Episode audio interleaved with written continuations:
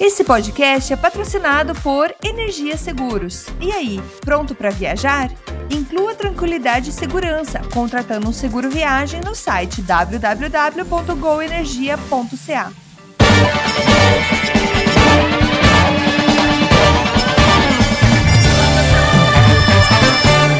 Saudações, humanos, e sejam bem-vindos de volta ao Canadá Agora o seu podcast sobre política, economia e o cotidiano do Canadá, que fala das coisas como você quer ouvir.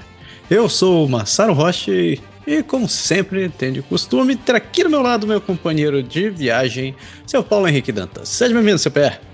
Fala aí, Massaro! Estamos aí mais uma vez, sempre pronto para em condições. Estou muito contente porque essa semana está tendo o Congresso do Partido Conservador. Eu só não fui para lá, entendeu? Porque, tá ligado, eu tinha que gravar, mas eu recebi o convite. Mas a gente vai falar mais do desse congresso aí, fica tranquilo. Por, por sinal, tá na pauta esse negócio aí, porque o Sing andou. Bom, nada de spoilers, né? Vamos escutar isso daqui a pouquinho. Programa de número 69, o programa 69, está sendo gravado hoje, dia 8 de setembro. É, feriadão no Brasil, o pessoal deve estar aproveitando um super feriado. E enquanto que no Canadá a gente só aproveitou a segunda-feira, que foi dia do trabalho. Mas sempre feriado é feriado, né? E tem que aproveitar quem pode. Sem mais enrolação, vamos seguir o programa, porque é, todo mundo quer aproveitar o feriado. Mesmo que a gente não tenha, a gente também quer.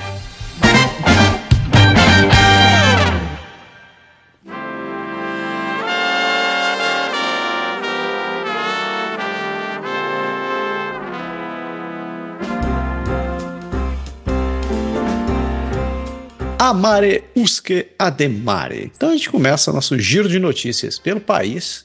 E lembrando que se você tiver, se for de é, novo aqui no programa, você pode assistir o, o podcast em blocos.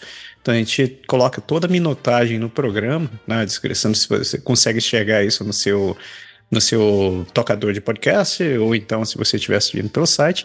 E agora você também consegue assistir pelo YouTube. Fica lá, o programinha fica tá subido no YouTube. Ele demora um pouco mais do que os outros para sair, mas fica lá. E como, como nos outros casos, tá lá a minutagem que você pode seguir. Mas voltando pro programa, programa de número 69 e a gente começa nosso giro com as notícias federais. E a primeira, falando de dinheiro já. Porque a Freeland chamou a decisão da taxa de juros do Banco Central de um alívio bem-vindo. A ministra das Finanças, Chrystia Freeland, emitiu uma declaração em resposta à decisão do Banco Central do Canadá de manter a taxa de juros overnight, dizendo que era um alívio bem-vindos para os canadenses. Ela também reafirmou a independência do banco. Três primeiros ministros, três premieres enviaram cartas ao governador do Banco do Canadá sugerindo a suspensão do aumento das taxas de juros. E o líder do partido do NDP, o Jagmeet Singh, sugeriu que o governo federal poderia usar outras discussões com o banco para solicitar o congelamento dos aumentos das taxas. A Freeland não abordou diretamente os comentários do Singh, mas disse que deixou claro na sua declaração que respeita a independência do Banco do Canadá. O líder do Partido Conservador, Pierre Poilievre, culpou os gastos inflacionários fora de controle do Trudeau pelos aumentos da taxa de juros. E o primeiro-ministro de Newfoundland Labrador, o Andrew Furry, defendeu sua decisão de escrever ao governador do banco. Os críticos sugeriram que as tentativas dos, dos premiers de pressionar o banco ultrapassaram os limites e colocaram em risco a sua independência. Então, além do Andrew Furry, o Ford foi outro e também escreveu pedindo para pedir ao Banco Central não aumentar as taxas de juros. E não sei se foi por causa disso ou não, mas eh, respirem aliviados, mas ficamos parados em 5%, né, CPE? É, então, e aí o, o interessante é que tem duas coisas aí. Tem a galera que tentou fazer um populismo meio engraçado, que, por exemplo, essa galera que os primeiros-ministros estão tentando pedir, todo mundo sabe que o valor da carta que eles vão mandar para o presidente do Banco do Canadá é o mesmo valor de eu escrever para a rainha da Inglaterra, nenhum, porque ela está morta, porque eles não vão prestar, porque existe uma diferença entre o político e a diferença entre as organizações. Eles não podem ingerir no que diz o Banco do Canadá. É lógico, é lógico que para quem está em campanha soa bem nosso, o Doguinho falando, eu estou lutando por você, mas não tem nada a ver isso aí. Inclusive foi interessante que aqui no Quebec, o Paul Saint-Pierre Plamondon, que é do Partido Quebecois, ele quis fazer uma carta junto com os outros, os outros líderes dos partidos daqui para mandar também, que não ia ter efeito nenhum, mas lógico, na imagem fica aquela coisa, eu estou me lutando por você, mas, ou seja, o valor dessa carta, ela é escrita ou não, é a mesma, não tem valor absolutamente nenhum. É lógico que muitos economistas já estavam falando que o, o, o Banco Central do Canadá não ia aumentar, mas o presidente do Banco Central do Canadá deu uma entrevista recentemente e ele deixou entre nas linhas ali que não quer dizer que acabou. Então, assim, não vai achando que, ah, beleza, acabou, já era, que não é bem assim. Ele tem uma possibilidade aí de realmente ter uma nova, um outro aumento aí. Então é bom por esse momento, deu uma descansar, todo mundo falou, mas não tem nenhuma sinalização de queda aí ou de estabilidade. Isso aí. Você desesperado com seu, sua hipoteca aí, o seu carrinho que você comprou fora de hora, respire um pouco mais, porque não foi dessa vez que você caiu mais, mais afundou ainda mais. Nova exposição imersiva dá aos visitantes uma visão virtual no interior do parlamento. A Biblioteca do Parlamento lançou um novo tour virtual pela colina do parlamento para dar aos visitantes uma visão das câmaras dos comuns e do Senado enquanto estão sendo reformadas para um projeto de uma década. O passeio denominado parlamento, a experiência imersiva leva os visitantes pelos arcos do calcário do Salão de Honra e pela Biblioteca do Canadá, pelo Senado e pela Câmara dos Comuns. Ela aborda alguns dos acontecimentos e, questões mais obscuras com que os parlamentares se debateram ao longo das décadas, como as duas guerras mundiais, o imposto chinês por cabeça é, é, a gente já falou disso aqui, e as escolas residenciais. O, o custo da exposição é de 2,8 milhões de dólares e pode acomodar até 200 mil pessoas por ano. Visitas guiadas ao edifício do Senado e o atual Câmara dos Comuns no Bloco Oeste ainda são oferecidas quando o parlamento não está reunido. E que eu quero falar para quem gosta, quem tem curiosidade, que gosta de história política, eu já fui lá nessa visita, já fui na biblioteca é, também lá do parlamento. É incrível impressionante. É muito legal. Se você tiver a oportunidade, é, a visita é grátis. Eu fui lá, o cara te explica. Nossa, assim, foi muito legal. É, eu conheci o parlamento no Quebec, eu já visitei o parlamento e tal. E assim, é uma coisa fascinante, é muito legal. Tem muita história envolvida e, e para quem gosta vai se sentir muito bem. Mas tá fechado, você não pode ir agora. Não pode ir agora, mas quem tiver a oportunidade, vá, porque no Quebec tá aberto. Quebec é nós. Ainda no, no, no, âmbito federal, agora falando um pouco sobre política internacional, porque a prometida representante comercial do Indo-Pacífico do Canadá vai ficar em Jacarta. O primeiro-ministro Justin Trudeau anunciou a abertura de um escritório de desenvolvimento de exportações em Jacarta e a nomeação de uma representante comercial do Indo-Pacífico para ajudar as empresas canadenses a entrarem em novos mercados na região. Trudeau está tá na Indonésia para participar do encontro da ASEAN e, durante a visita, ele teve uma reunião com o presidente indonésio, o Joko Widodo, e deu de presente uma camisa da equipe de basquete do Canadá. Que tosco. Uh, o Trudeau também anunciou cinco missões comerciais à região do Indo-Pacífico e prometeu 10 milhões de dólares ao longo de cinco anos para ajudar a prevenir futuras ameaças biológicas e 13 milhões de dólares para projeto de saúde sexual e reprodutiva na Indonésia. O Canadá também está emprestando à Indonésia mais de 100 milhões de dólares para construir infraestruturas verdes para água potável e energia solar. Os dois países têm uma relação calorosa e a visita do Trudeau é um símbolo do progresso comercial que o Canadá fez com a ASEAN. Assim, 10 milhões de dólares no, no longo de 5 anos. Isso daí dá 2 milhões de dólares por ano. Sabe o que são 2 milhões de dólares para uma empresa, para um, um país? Para prevenir futuras ameaças biológicas? Isso é dinheiro de. Não, não dá nem. Eu conheço bêbado que bebe mais do que isso. Sabe, sabe para dizer.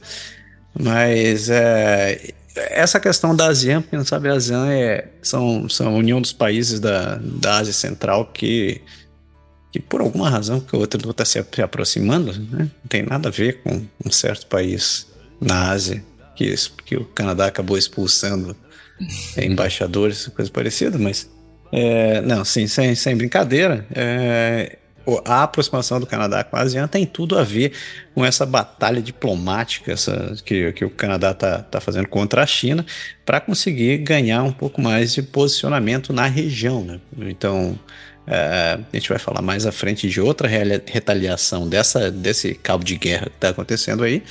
Mas, é, no fim das contas, é. Primeiro, né? O, o, pelo menos é uma atitude decente, porque ficar dependendo só dos Estados Unidos para ficar fazendo negócio não é uma atitude nada inteligente. A gente é refém dos Estados Unidos para muita coisa aqui do, da produção. E a Ásia, de fato, tem um potencial enorme de, de, de negócios. O que eu gostaria de ver mesmo é se o Trudeau tivesse começando a ter missões na África, porque o potencial de negócio da, com os países africanos é ainda mais monstruoso. E eu não sei se por, por medo da, da do, do, crescimento dos BRICS ou por simplesmente estar tá baixando a cabeça porque os Estados Unidos falam, isso não tem acontecido. Mas enfim. Eu só tenho uma pergunta a fazer, mano. O Trudeau foi na Ásia, certo?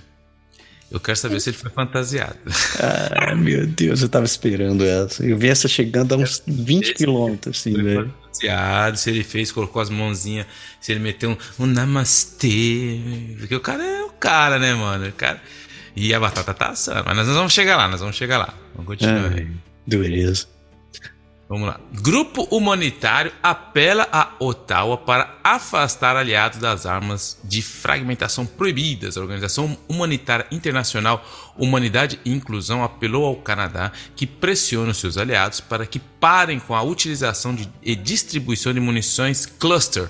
Um relatório do Cluster Munition Monitor disse que 1.172 mil pessoas foram mortas e feridas por bombas coletivas em 2022, a maioria delas na Ucrânia. Outros sete países também comunicaram a sua utilização. O Canadá assinou o tratado que proíbe as armas, mas ele, os Estados Unidos e a Rússia e a Ucrânia não. A decisão dos Estados Unidos de fornecer bombas coletivas à Ucrânia foi debatida na recente reunião da OTAN. E o primeiro-ministro Justino Trudino aconselhou a Ucrânia a não usar essas armas. O Canadá é obrigado a desencorajar o uso de munição cluster e poderá ser obrigado a sancionar a Ucrânia se continuar a usá-las. Mano, Hum? A gente sabe que na guerra, velho, quem pode mais chorar menos. E é aquela tão impressionante, todo mundo fala ofensiva ucraniana, não tá tendo efeito resultado. Então, chega uma hora, você tem que apelar, velho. Você tem que apelar, não tem jeito. É, quem, quem não, não manja. Munições cluster são aquelas munições de super fragmentação. Então imagine, é uma, uma granada funciona mais ou menos nesse sentido, né? Ela, a granada não, não, não te mata com a explosão, são os estilhaços dela que arrebentam. E agora imagine isso com uma escala maior. Não uma granada, mas centenas de granadas num troço só. Então, o, o dano é horrível, porque é, é, na maioria das vezes só aleja as pessoas. E é, é medonho, mas enfim. Combate às bebidas energéticas do Canadá precisa de mais do que recalls para dissuadir as crianças. As autoridades canadenses estão numa guerra contra as bebidas energéticas com alto teor de cafeína, que se tornaram populares entre os adolescentes. Os pais celebraram um recal dos produtos, mas comentaram que qualquer recal precisa ser acompanhado de regras mais rígidas e uma melhor compreensão do marketing de influenciadores. As bebidas energéticas são atraentes para os adolescentes devido às suas latas coloridas e os sabores de fruta, e são comercializadas através de plataformas online como TikTok e YouTube. A Health Canada recomenda que, criança, que uma criança de até 18 anos não consuma mais do que 2,5 miligramas de cafeína por quilograma do seu peso corporal. As vendas de bebidas energéticas no Canadá aumentaram de 851 milhões para 1,1 bilhão de dólares entre 2018 e 2022. Os pais acreditam que os adultos precisam assumir mais a responsabilidade pela forma com que os filhos consomem, conversando com eles e dando-lhes a oportunidade de reconhecer como a mídia e o marketing os manipulam. Eu sou obrigado a concordar, tá certo. A melhor maneira de você esclarecer as pessoas é conversando e tendo uma, uma comunicação efetiva. É, você a gente tá falando aqui bebidas energéticas, todos esses, esses Red Bull, Monster e os cacete A4 que tem por aí, que em qualquer loja de conveniência que você consegue comprar. Então, um lado é a questão da cafeína. A cafeína é, é, é, perigosíssima, principalmente pela alta concentração que essas bebidas têm. E o segundo é o açúcar que tem nesse negócio, que, que é colocado para poder tornar o negócio mais atrativo. Isso daí para o desenvolvimento é, de uma criança, de um adolescente é, é medonho. E, e, esses influenciadores né, digitais aí estão tão pouco se lixando, estão tão, tão ganhando a grana deles, tão, querem fazer dinheiro. É, eu, eu, eu, eu, gosto muito de ler sobre essas questões de marketing, de influência, nudge, é um livro muito bom. E eu estava lendo, estudando recentemente sobre a Capitology. Capitology é um conceito antigo que existe, que é que eles usam Computer as Persuasion Technology. E o interessante é que é, a tem vários estudos já, científicos que, a, que o Facebook pediu e, é, e, ele fala justamente dessa capacidade de influenciar as pessoas que acham que estão escolhendo alguma coisa e como isso é, é eles conhecem a gente mais do que a gente mesmo e não porque eles só fazem estudo, porque nós acabamos fornecendo informações. E teve, eu me lembrei quando estava lendo sobre isso de um estudo interessante que saiu que a, o Facebook estava usando, porque quando o cara coloca lá como How are you feeling today? Ele consegue identificar da maneira que você está se sentindo, ele vai te direcionar especificamente o, a propaganda para. Então, assim, só que tudo isso eles tentaram negar e depois acabou vazando que realmente estavam estudando como as pessoas estavam se sentindo para poder estudar a, a, pela face da pessoa qual tipo de propaganda que é o mood targeting, né, que eles falam. Então, assim, dependendo do seu humor, qual propaganda o cara vai direcionar para você. Então, tudo isso é muito perigoso e quando você vê é, essa questão das bebidas energéticas, da questão das, dos negócios de vapotagem, cigarros eletrônicos, tudo isso é feito de maneira baseada em estudos psicológicos profundos para influenciar. Então, assim, é um tipo de coisa que a gente tem que conversar muito com. Eu falo muito com a minha filha, que é adolescente, que está entrando na adolescência agora, principalmente do poder que o, o celular ele, ele acaba tendo, é, que ele quer é, usar na, dentro da nossa vida, porque o celular é como que entra aquela é Mind Extended é, que eles têm agora, porque tudo é através do celular. Você, o seu GPS não precisa mais decorar a rua, o GPS, a foto, a informação, o Google, tá tudo ali. Então é tudo muito fácil na, na, na, sua mão. E se você não souber usar a máquina, não vai ser o governo que vai te ajudar a usar. Então você tem que estar muito ciente, que nem a questão que eu falo para ela dessa, das notificações que são feitas, tudo que é feito, a notificação, o barulhinho, é tudo psicologicamente feito. Que nem o, tem um, para quem gosta de psicologia, esqueci o nome do, do, do, psicólogo, mas tem um estudo muito famoso, todo mundo que estudou psicologia, me corrijam aí se eu estiver errado, mas que foi feito que. É, que, que ele fazia? Ele, dava, ele tinha um cachorro e para alimentar o cachorro dele, cada vez que ele alimentar o cachorro, ele tocava um sino. E toda vez que ele tocava o sino, o cachorro sabia que ia ter comida. Ele foi fazendo aquilo durante muito tempo, até o momento que só dele tocar o sino, o cachorro já começava a salivar mesmo sem ter comida. Então, e, e, e, esses tipos de estudos são hoje muito usados no que é o Facebook, Instagram, tá, tá, essa coisa do de você ver o clean, você, você já tem que ir lá, você tem que ver o que está acontecendo. Então, eu acho que tudo isso tem muita influência que, que eles têm, são tudo baseado em estudos, assim, a pessoa normal, o cidadão normal, não tem como combater isso, é muito forte, que o Facebook ele tem informações que mais poderosas que qualquer instituição que você possa imaginar. Então você tem que tomar muito cuidado com as redes sociais, tem que tomar muito cuidado com as influências e muito mais na questão da saúde, porque é lógico que essa juventude que está chegando agora, eles querem o quê? Aumentar a margem de vendas deles. Vão, o, a molecada não está fumando cigarro, eles inventaram o cigarro eletrônico. Agora vem essas bebidas energéticas. Isso daí não tem mais fim e aumenta ainda mais com essa tal dos influenciadores aí que só atrapalham muitas vezes. Você está falando aí da psicologia comportamental e o, é o experimento de Pavlov. Pavlov, é isso mesmo. Pavlov é o nome do cara. Bons tempos, faculdade de psicologia. Continuando aqui, sou eu, né? Bora. Yep, vai, manda bala. Singh, ele, nosso Yagmit Singh, lança um ataque contra Poliev, enquanto o, o partido dele, o novo, o, o, novo democrata, se prepara para retornar ao parlamento. O líder do NDP, Jagmeet Singh, está atacando o líder conservador Pierre Poliev por se opor ao novo programa de atendimento, atendimento odontológico do governo federal e por viver em uma mansão, entre aqui, entre aspas, financiada pelo governo.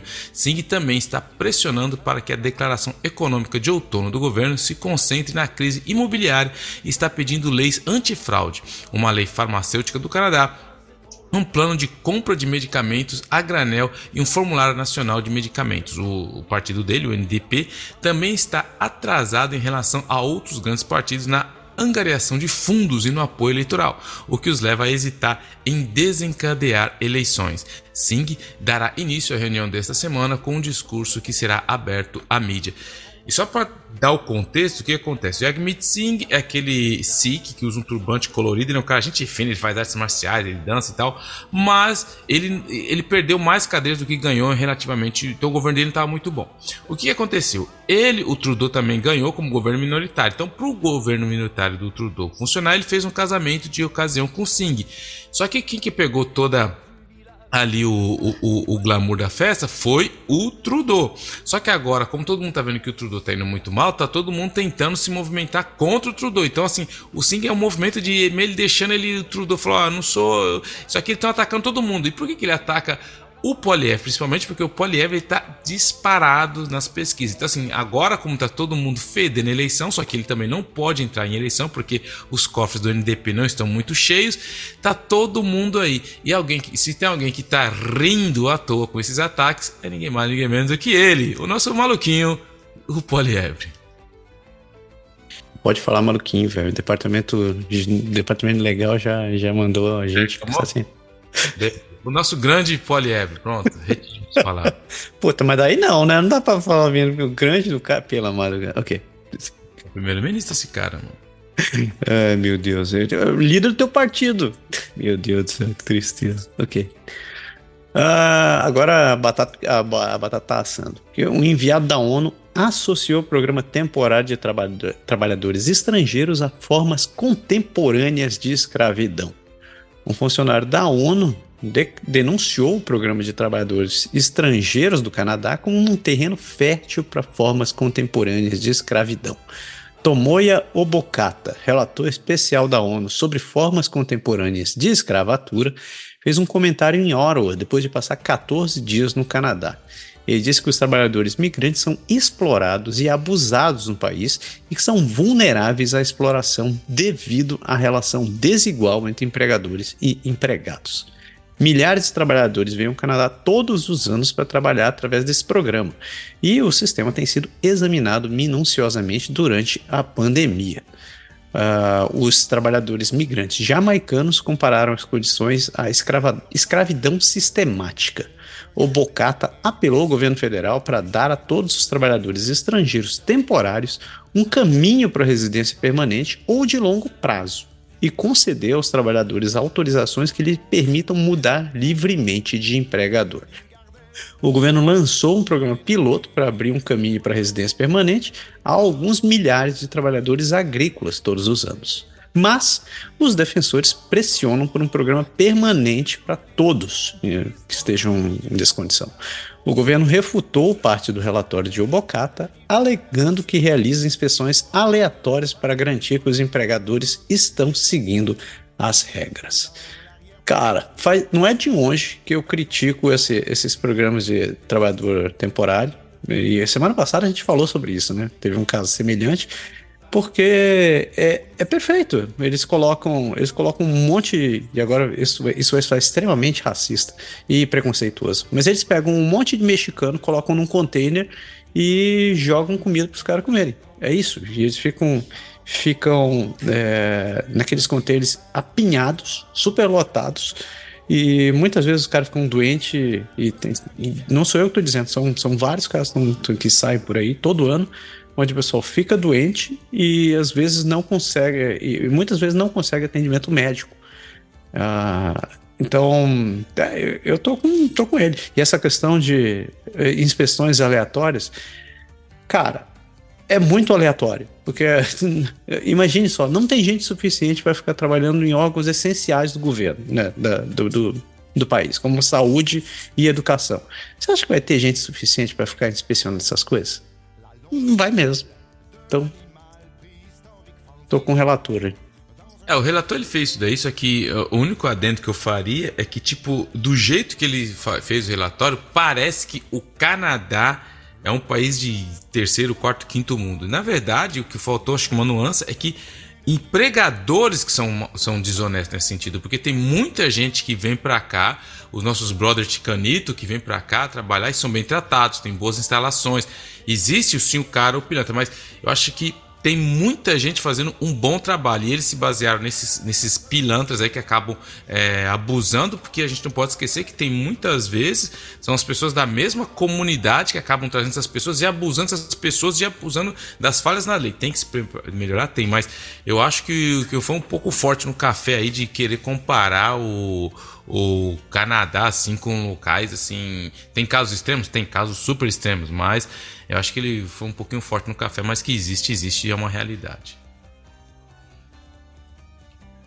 Bora pra frente. Continu continuando, que é pra frente que se joga. O Conselho Empresarial da CSIS deveria começar a alertar empresas privadas sobre interferência estrangeira. O Conselho Empresarial do Canadá, uma importante voz empresarial, alertou que a segurança econômica do Canadá enfrenta ameaças externas e apelou ao governo federal para para dar serviço ao Serviço Canadense de Inteligência e Segurança. É, o, o poder de alertar proativamente e trabalhar com empresas que foram alvo de ataques, de alvo de ataques, a interferência estrangeira. O relatório pede que a lei canadense do Serviço de Inteligência e Segurança seja alterada para dar ao CSIS mais poder para identificar, analisar e interromper ameaças à segurança econômica do Canadá. Aí ela apela também a uma nova estratégia de segurança nacional para estabelecer e segurar a, segurança econômica como um pilar central e que o governo se comprometa a gastar 2% do produto interno bruto na defesa. O relatório também sugere que o debate público sobre interferência estrangeira precisa é, ser alargado para além do seu atual contexto político e que a comunidade de segurança nacional precisa de compreender a noção de partilha de informação com o setor privado. Isso é interessante porque muitas, em muitos países o setor privado eles trocam informações com o setor público. É lógico que tem que ter tudo bem enquadrado, tudo bem fornecido, mas é do jeito que está hoje os ataques nesse nível, não tem como só as empresas precisa existir uma, uma, uma organização aí muito maior entre a, o, o, público e o privado para poder conter isso aí, porque lógico que a, o serviço de inteligência do país tem muito mais informações que certas empresas, então acaba dificultando isso aí. Então seria um bom um alinhamento aí, porque às vezes quando acontece já é tarde demais e uma, um podia retroalimentar o outro aí com informações muito úteis.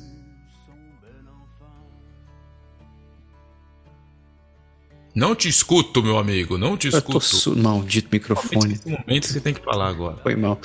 Seguindo em frente, eu vou ter que falar sobre isso, né? O poliévrio está em alta nas pesquisas enquanto os conservadores se reúnem para a convenção. O Partido Conservador está se reunindo na cidade de Quebec para uma convenção de três dias, com pesquisas mostrando que eles têm um caminho claro para um governo de maioria se as eleições forem realizadas em breve. O líder do partido, Pierre Poilievre, está concentrando eh, seus esforços na acessibilidade e na inflação, mas alguns delegados estão pressionando por políticas de guerra cultural, com, com mandatos de vacina e políticas contra transgêneros. O partido também está considerando propostas políticas para abordar a questão do custo de vida, incluindo termos de hipotecas e regras de retirada do RRSP para idosos. Polievre não é obrigado a fazer campanha com base no que os delegados endossam e o partido está tentando evitar ser consumido por questões sociais divisivas. Os conservadores esperam que os liberais utilizem táticas de incentivo ao medo, mas muitos canadenses procuram uma mudança de governo apenas, após oito anos de governo liberal. Eu vou me calar, eu vou deixar quem tem. Eh, como é que é? Direito de voz, direito de resposta? Assim. Então, cara, a moleque, o Poliev tá chegando. Então, o Poliev não, os conservadores estão chegando. É interessante porque acontece. Saiu a pesquisa ontem de manhã, quinta de manhã, e sabe quantos por cento a Abacus deu pro, pro, pro Polievre? Tenho medo de perguntar. Cara, 40%. 40% o Pierre Poilievre. Então os caras estão assim, estão em pânico, velho. Porque ó, 40% de intenções de voto e contra, sabe quanto do Partido Liberal? 26%. Então assim, o Trudeau ele tá em pânico, velho. O Trudeau ele tá em pânico que quem fala que ah, ele não escuta a pesquisa é mentira, porque o Poilievre tá subindo muito. Quanto mais eles tentam essa estratégia de e, e no congresso que tá acontecendo lá, O que, que eles estão tentando? Estão tentando forçar aquelas coisas, questões. Ah, que eles vão trazer o aborto, aquela, aqueles velhos espantalhos que eles trazem, mas não está funcionando. E não está funcionando querer colar a imagem dele com esses maluquinhos. Por mais que ele. Tanto é que ele mudou, tanto é que antes ele falava de mandar embora o presidente do Banco Central, ele não fala mais isso. Ele fala que a inflação agora é culpa do Trudeau. Você vê que ele mudou o jeito dele, a gente já falou disso aqui, de se vestir, tirou o óculos, está usando a camiseta, ele está colocando um ar mais cool, entendeu? Ele não está mais ah, pagando o hot dog dele com bitcoins, ele nunca mais falou de Bitcoin. Os caras falam, velho, você precisava fazer esse AUE para você aparecer. Agora que você apareceu, agora a gente vai mais por cento. Vamos dar uma centralizada na sua imagem e tá funcionando. Então ele tá aqui no Quebec, a esposa dele que vai, hoje ele vai fazer o pronunciamento dele, quem vai anunciá-lo é a esposa dele que é Quebec, entendeu? Então todo esse jogo de imagem tá funcionando. Ele já falou, ele até meteu uma, uma flecha agora no Trudeau e no, no, no Sim no, no, não, no Branchet, que é o, o, o, o, o líder do Bloco Quebecois, que ele está fazendo campanha pela, na Catalunha para independência, ele falou: cadê o, o, o, Eu tô aqui. Ele tá em Quebec. Aí o, o pessoal do Bloco Quebecois falou: cadê o presidente do Bloco Quebecois, chefe? Sabe ele tá? Tá na Catalunha, lá fazendo independência. Quem aqui tá interessado com a independência? E outra, se você tem seu carro aí, seu VUR, o SV e quer andar, você vai poder andar. Então, assim, ele tá mandando as mensagens certas para as pessoas certas, enquanto as pessoas intelectuais estão falando: nossa, mas ele com essas mensagens. Ou seja, ele não convence a elite, ele não convence os intelectuais, mas ele tá subindo a pesquisa pesquisa porque ele consegue falar com o povão. E um sinal crasso, cara, crasso, crasso, crasso, e vou pôr mais crasso nisso, de que o governo do Trudeau tá em pânico é que hoje de manhã, você imagina, hoje de manhã, na frente do Congresso dos conservadores, quem tava lá? Quem foi lá dar uma entrevista? O Steve Guilbeault, que era o, o, o, assim, o antigo ativista, e a Soraya Martinez, que é uma. Veja bem, a estratégia do cara, duas pessoas. Ela é uma imigrante, ela mora no Quebec há anos, ela acabou de ser reeleita é, numa parcial. Ela vem do Chile. Então, olha a imagem. Quem vem do Chile, quem é imigrante é a esposa do Paulo. Uhum. Então, você vê como tudo isso é organizado. Então, foi lá. Então, você imagina um congresso dos conservadores que não tem nada a ver. É tipo como vai ter o jogo do Corinthians lá. Aí vem dois palmeirenses e falam assim: não, mas o Corinthians vai perder aqui, entendeu? O Corinthians vai perder. Não tem nada. Então, isso é um sinal, cara, que eles estão realmente sentindo. Aqui que o Trudeau fez, mano, vai lá e aí o interessante também, você vê como que a coisa tá, quando eles chegaram, que aí postando as imagens, os caras sabiam que o couro ia comer, né, meu? Já foram cheios de segurança da RCMP, os caras, que eles deram uma entrevista na frente do Congresso. E aí teve aquele auê, todo mundo falou, o que vocês estão fazendo aqui? Papapá, aquela coisa toda. Aí tem aquela mídia maluca lá, que é a Rebel News, que já foi lá criticar e gritar. Ou seja, a que ponto chegamos? Que ele pegou, falou assim: pegou dois quebeco, um nascido aqui, ex-militante, ativista, e pegou a, a, a, imigrante, falou: vai lá, e vocês vão dar entrevista lá, criticar o meio ambiente, as ideias dele lá. Eu, cara, se isso não é tá em pânico, velho, com os 40 pontos eu não sei o que é. Eu não sei o que é, porque em que momento você ia ver isso acontecer? O Trudeau, tranquilo nas pesquisas e tal, mandar dois ministros, cara, dois ministros. Vocês vão lá, vão dar entrevista na frente falando que o Poliev é contra o meio ambiente. Só que o problema é que não está funcionando. E eu acho é pouco, porque como eu já falei aqui, político e fraude a gente troca pelo mesmo motivo de tempo. Então é isso aí que eu penso. E moleque, o cara tá chegando, tá embaçado. E, o, e o, sabe qual é o slogan dele, da, da, do Congresso? Não. O grande bom senso. Vote, ele fala, o gros bon sens, o common sense, ele fala, vote pelo grande bom senso. Pelo bom senso vai dar tudo certo. E eu vou estar tá aí pra vocês. Vote pra Liev, é nóis. Ai, meu Deus do céu. Uh, mas o, canade... o canadense tem essa tradição, né? Que a eleição canadense é uma gangorra, né, velho? Não, não, não tem, chega, chega. Fica lá 10, 12, 10 12 anos com o primeiro-ministro, assim, cansei, vou voltar do outro lado. Aí vai, troca. E é, e, é, e, é, e é aí que é o grande problema da, da, da, da política, da democracia, porque a, o populismo ele é uma patologia das democracias. E quando ele vem, é justamente momentos de dificuldade econômica. Você pode pegar toda a história do populismo na história política. Então, ou seja, o Poliev ele é o cara certo, no momento, o cara errado, no momento certo, no contexto certo, entendeu? Então, ele vai, assim, por isso que ele está crescendo, enquanto todo mundo está tentando taxar o cara, fazer isso, fazer. A mesma coisa que fizeram com o Bolsonaro, com o Erdogan, na Itália, no, com o Trump, todos que fizeram, não, a mídia, os intelectuais vão falar, nossa, mas nunca votaria. Não é o povo, cara, na hora que foi lá fazer o xizinho, velho, não tá pensando igual os caras. E aí vai dar o que vai dar, para não falar outra coisa. É, dureza. Fecha com a última notícia federal, hein? Um navio de guerra canadense tem pelo menos três encontros com navios chineses enquanto patrulha as águas contestadas. Uma fragata canadense HMCS Jotal estava em uma missão de patrulha conjunta com um navio de guerra dos Estados Unidos e o Japão no mar da China Oriental quando teve um momento tenso com um destroyer de mísseis chinês. O destroyer chinês seguiu o comboio de navios aproximando-se cerca de um quilômetro e chamando repetidamente os canadenses pela rádio marítima. O Canadá está entre as várias nações que aumentam a frequência e o número de, eh, de envios de navios para a região, com duas fragatas canadenses e um navio de abastecimento implantado por quatro meses. A China tem sido cada vez mais assertiva na região, por vezes assediando navios militares e reivindicando partes do mar da China Oriental e do Estreito de Taiwan como suas. É, o navio canadense foi ultrapassado por um navio da Marinha Chinesa usado para detecção de, de, detecção de submarinos de longo alcance e foi atingido por um laser de uma embarcação próxima. O navio canadense está equipado com um sistema de armas projetadas para detectar, rastrear e abater drones. A implantação do Canadá destina-se a apoiar uma região Indo-Pacífico livre, aberta e inclusiva, onde prevalecem as regras internacionais. Eita, nós! É, a China, a China não é de hoje, você acha que isso é só o Canadá? Não, mas já faz algumas semanas que eles estão muito mais ativos na região.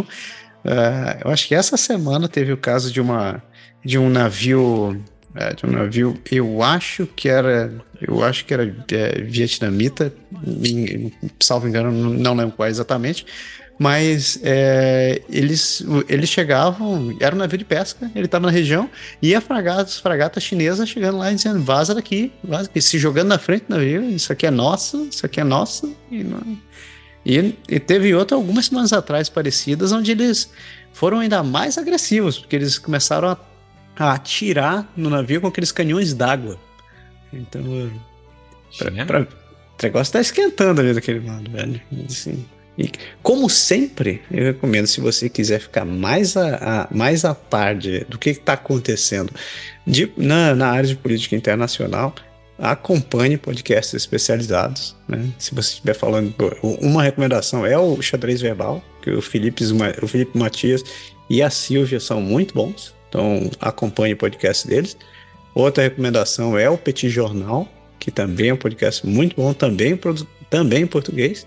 E se você quiser saber notícias especificamente do continente africano, não deixe de acompanhar o Ponta de Lança, que é um podcast muito bom. Os caras, assim como nós aqui, eles são focados no, simplesmente na, na região, é, é, numa região específica. Né? A gente fala de Canadá, eles falam de África são nossos, nossos amigos lá do Ponto de Lança, prestigiem o trabalho dos caras.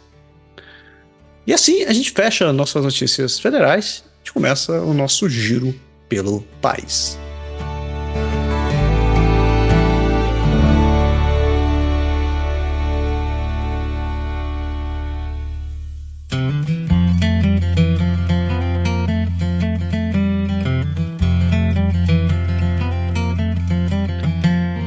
Começar nosso girão, a gente parte, parte ali dos territórios do Noroeste. Vamos começar dali e depois já seguimos em direção à costa oeste.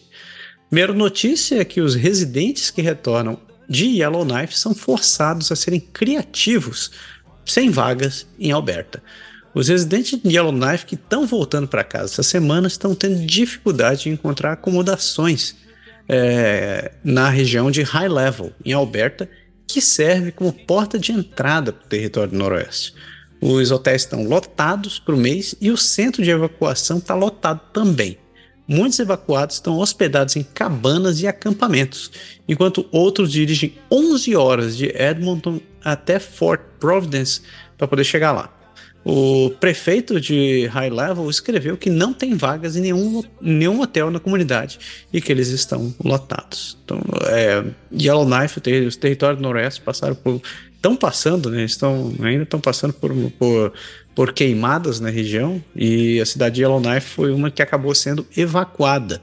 A gente falou nisso semana passada, né? E, e aos poucos eles estão começando a restabelecer o serviço por ali e chamar os cidadãos de volta. Mas é, a entrada não é simples, né? Eles têm que.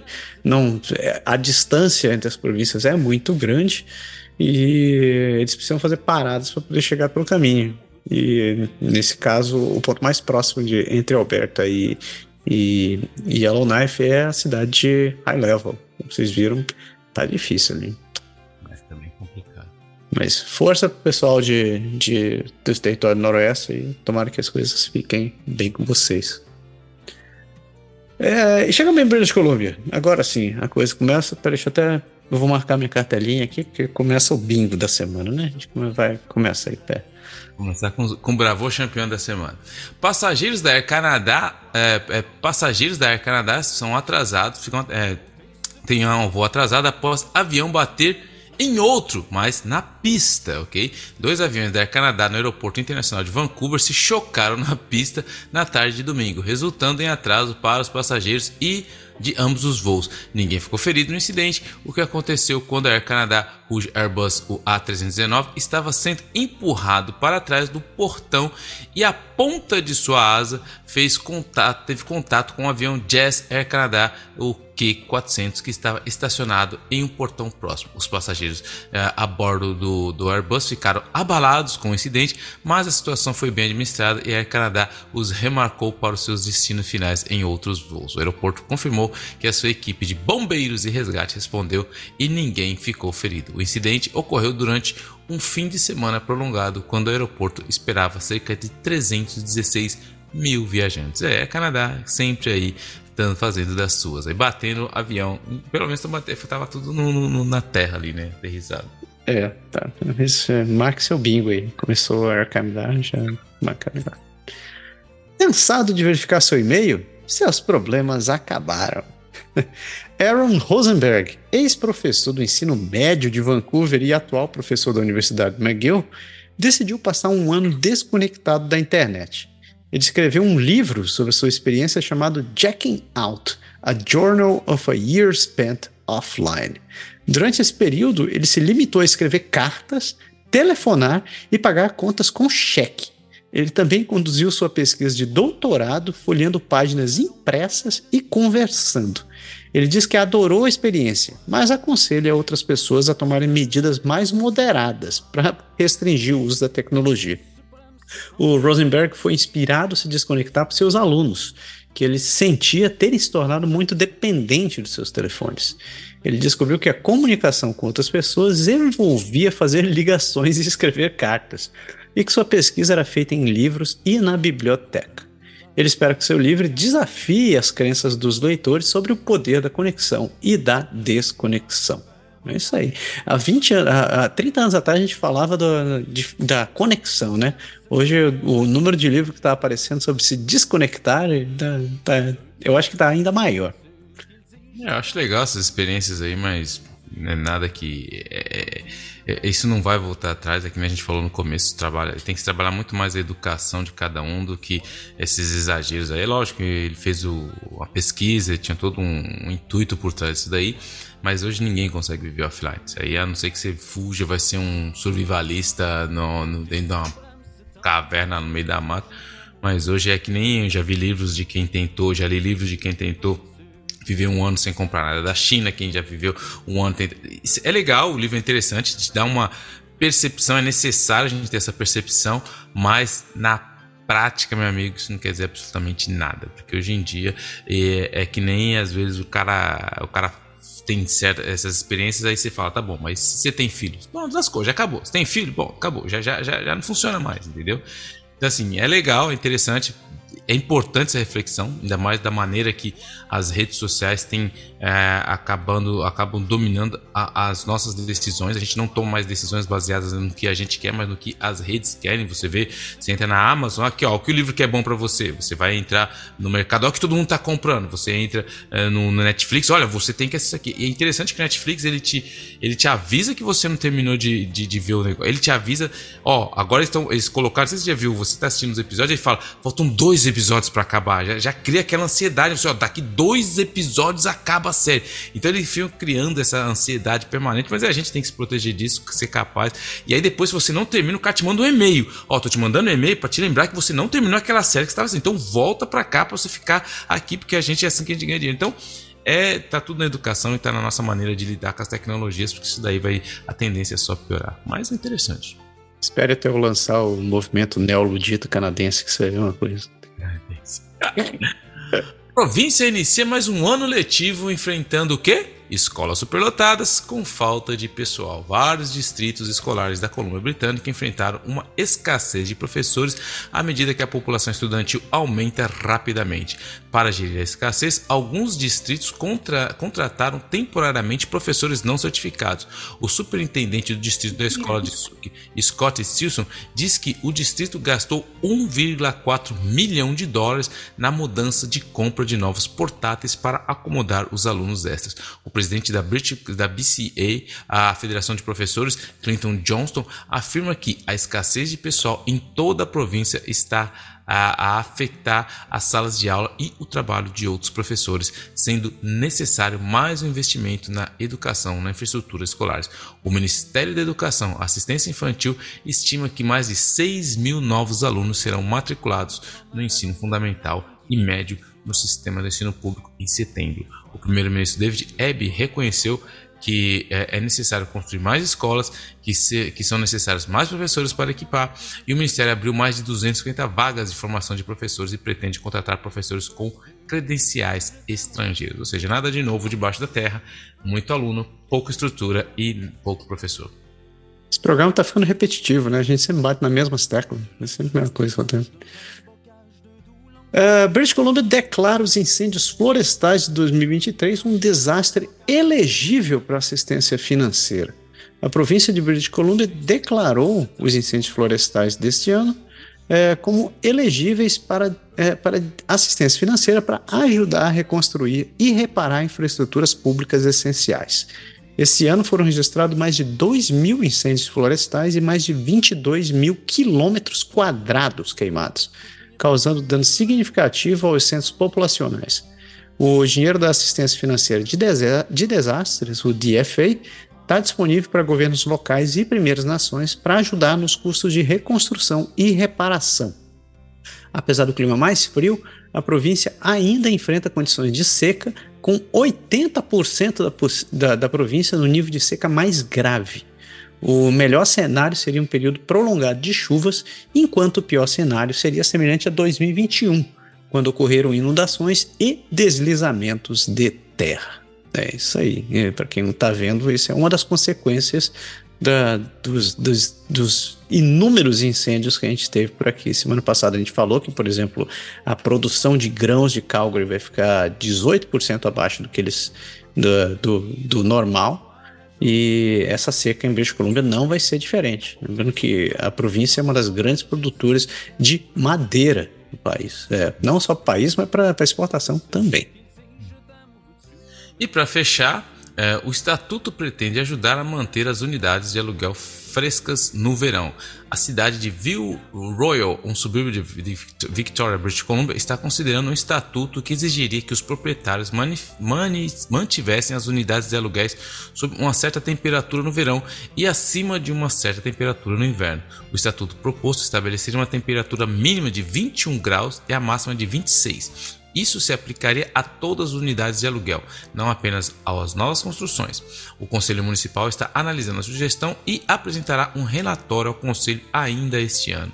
A província também está a rever as suas políticas de ar-condicionado e propor que todas as novas casas tenham pelo menos uma divisão onde a temperatura não ultrapasse os 26 graus.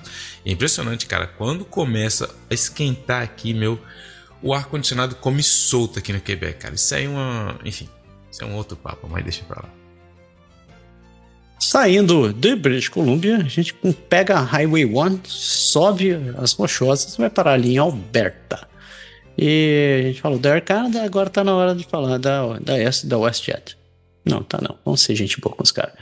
Uh, o aeroporto de Calgary está se tornando uma conexão preferida para viajantes dos Estados Unidos que viajam para o exterior. A WestJet disse que o número de americanos em seus voos transatlânticos aumentou quase 70% em relação ao verão passado. A companhia opera voos durante todo o ano ou sazonais para Tóquio, bem como para várias cidades europeias. O aumento de passageiros dos Estados Unidos que voam a partir de Calgary se deve ao aumento do número de voos internacionais da WestJet e, e principalmente a questão da, da, da, da, alta procura, aos preços elevados e aos poucos lugares disponíveis em muitas companhias aéreas dos Estados Unidos e na Europa. Isso aí, vamos voar, vamos voar de Calgary. Então, a Enbridge comprará três empresas de serviços públicos dos Estados Unidos por 14 bilhões em dinheiro e dívidas. A Enbridge Inc., gigante de infraestrutura energética, com sede em Calgary, assinou um acordo de 14 bilhões em dinheiro e dívidas dos Estados Unidos para comprar três empresas de serviços públicos sediadas nos Estados Unidos de propriedade da Dominion Energy Inc., com sede na Virgínia. Uh, uh, o negócio de serviços públicos, equilibrando uniformemente a sua combinação e ativos entre gás natural, energias renováveis e combustíveis líquidos. Também dará à Enbridge a operação de serviços públicos de gás em Ohio, Carolina do Norte, Utah, Idaho e Wyoming, é, tornando-se a maior empresa de serviços públicos de gás da América do Norte, com uma base tarifária combinada de mais de 27 bilhões de dólares e cerca de 7 mil funcionários. A compra está prevista para ser concluída em 2024 e está sujeita à aprovação regulatória. Então, assim, a Enbridge, é, geralmente o pessoal fala, nossa, mas tá vendo, estão vindo todas as empresas comprando no Canadá. As empresas canadenses também estão investindo e pesado 14 bilhões de dólares. Dinheiro de cerveja. Caraca. Ó, eu espero, espero que minhas ações. Pera, até preciso checar agora se minhas ações da Enbridge estão melhoraram depois dessa. Porra, muito interessante. Ok. Ainda em Calgary, a última de Calgary, uh, creches da cidade atingiram, foram atingidas por um surto de E. coli e podem ser fechadas por mais de uma semana. Um surto de E. coli ligado a uma rede de creches em Calgary, em Alberta, mandou até 50 crianças para o hospital, sendo 15 delas têm que ficar internadas. A origem exata do surto não foi identificada, mas a organização está revendo suas políticas, procedimentos e abastecimentos relacionados com serviços alimentares. A cepa de E. coli identificada nesse surto é chamada de E. coli produtora de toxina Shiga, que pode causar problemas mais sérios. A limpeza profunda das instalações pode levar até uma semana e todas as 11 creches da área de Calgary receberam uma ordem de fechamento até que os problemas sejam resolvidos. 859 casos de E. coli foram relatados no Canadá em 2022. Caraca! Coitado das criancinhas, velho. Nossa. A gente teve um pedido aqui de ferver água aqui, porque ele estava até explicando como funciona, pelo menos aqui no lado sul. Eles fazem testes regulares né, em várias bacias de é, a, onde tem água, o consumo da água da, da, região. E se é alguma coisa identificada nessa região, eles vão lá e fecham. Então, ou fecham, ou, no caso, eles mandam um, um aviso é, de ferver a água durante um minuto antes de tomar. Esse aviso durou mais ou menos uns dois, três dias aqui, mas depois voltou tudo normal. Isso era a causa, não? Uh, era E. coli, eles tinham achado uma, uma bactéria num dos lugares lá, eles tinham achado a, a bactéria E. coli na, num desses lugares aí. Que coisa, que coisa. Saindo de Alberta, a gente atravessa direto. A gente vai ali para Manitoba, que é o nosso último pedaço sobre sobre é, essa volta na, na, na costa é, pelos países da pelos países da país, as províncias da Prairie. E pega aí, pega aí de Manitoba, que eu já tô me enrolando todo com o nome do lugar. Manitoba. O período eleitoral começa oficialmente em Manitoba antes da votação do de 3 de outubro. O período eleitoral para a 43ª terceira eleições generais de Manitoba começa, começou oficialmente com os conservadores progressistas procurando ganhar um terceiro mandato e o NDP tentando destituí-los. Os mandatos foram emitidos na manhã de terça-feira, quando o líder do Partido Conservador Heather Stephenson visitou a tenente-governador Anita Neville, marcando o início do período eleitoral. O NDP deve reverter a maioria das, das posições que os conservadores têm em Winnipeg e em algumas áreas periféricas, enquanto o Partido Conservador deve defender os 35 assentos que tinham na dissolução. A votação antecipada começa no dia 23 de setembro e vai até o dia 30 de setembro em, em CBC, Manitoba, CTV e a Global TV serão os co-anfitriões dessas redes, os canais de televisão serão os co-anfitriões de um debate de uma hora de líderes partidários no dia 21 de setembro. E é aí que eu gosto que quando o bicho pega é no debate. E ali é que o couro, o couro come. Onde a cobra bebe água, onde, onde o, o pau vai comer, onde o macaco vai. É, Qual é o outro? Esqueci. Enfim. E a última notícia das Prairies, fechando a notícia de Manitoba, líderes de uma igreja se unem aos apelos para buscas em aterros sanitários de Winnipeg. Carmen Lansdowne, moradora moderadora da Igreja Unida do Canadá, organizou uma, organizou uma reunião de líderes religiosos em Camp Morgan para mostrar seu apoio à busca de restos mortais de mulheres indígenas nos aterros sanitários da área de Winnipeg. Lansdowne forneceu comida e lenha ao acampamento e membros das famílias de Morgan Harris e Mercedes Miriam estão lá desde dezembro, instando os funcionários do governo a realizarem uma busca.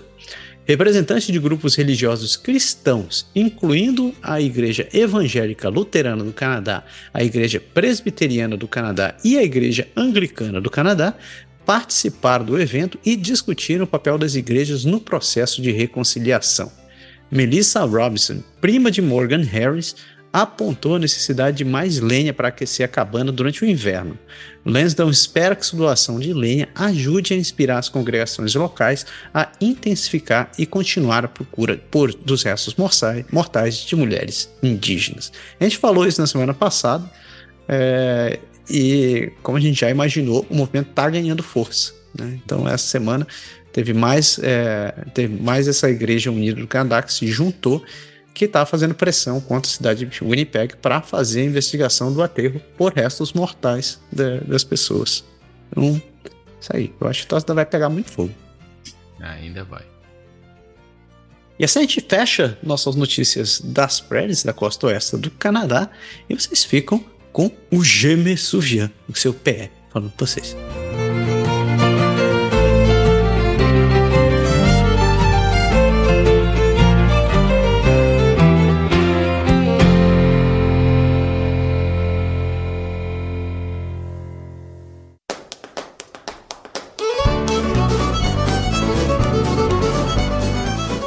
Me Então hoje, de novo, a gente vai tentar aqui mais uma vez nosso Je me souviens, esse outro episódio do Je me souviens, falar um pouco, é, um, descobrir um pouco essa história fascinante de momentos que acabaram moldando não só a história do Canadá, do Quebec, mas do mundo também. Então hoje a gente vai dar uma mergulhada num momento que foi crucial para entender um pouco da história canadense, essa diferença entre os ingleses e os franceses aqui na América do Norte, e é a Batalha das Planícies de Abraão, ou o Plano de Abraão, para quem já visitou o, a, ali o nosso, no nosso lindo Quebec. Então, você imagina isso, era um dia 13 de setembro de 1759 e o mundo está em guerra nesse momento, porque a Guerra dos Sete Anos está ocorrendo no mundo todo e o poderoso Império Britânico tem como objetivo capturar a colônia francesa de Quebec. O cenário está montado para uma das batalhas mais significativas da história canadense. Para compreender a importância da Batalha das Planícies de Abraão, a gente precisa se aprofundar um pouco no cenário geopolítico do século XVIII, porque a América do Norte era um foco de conflito enquanto as potências europeias disputavam o controle deste vasto e rico continente. Os franceses estabeleceram uma colônia próspera em Quebec, um movimentado centro de comércio e também um grande centro cultural. Enquanto isso, os britânicos, sempre expandindo suas colônias americanas, procuravam conquistar a Nova França. E assim, os dois grandes impérios entram em um confronto, uma disputa pelo domínio. As planícies de Abraham é, é, localiza, é, ela é localizada fora dos muros da cidade de Quebec. Ela se tornaria o palco desse confronto que foi emblemático. Nomeado em homenagem a Abraham Martin, um fazendeiro local, esse terreno relativamente plano era um campo de batalha ideal para os grandes exércitos da época. Liderando as forças britânicas estava o famoso e conhecido general James Wolfe, um estrategista militar brilhante com uma propensão para táticas ousadas. Opondo-se a ele estava o Marquês Montcalm, um habilidoso comandante francês que defendeu com sucesso Quebec, o Quebec eh, contra ataques britânicos anteriores. E a preparação para a batalha foi marcada por uma série de manobras ousadas e escaramuçadas, enquanto ambos os lados competiam por posições. O Wolfe ele ordenou a escalada dos penhascos em Anse do Foulon, um movimento que pegou os defensores franceses de surpresa e permitiu que os britânicos estabelecessem uma posição segura nas planícies de Abraão.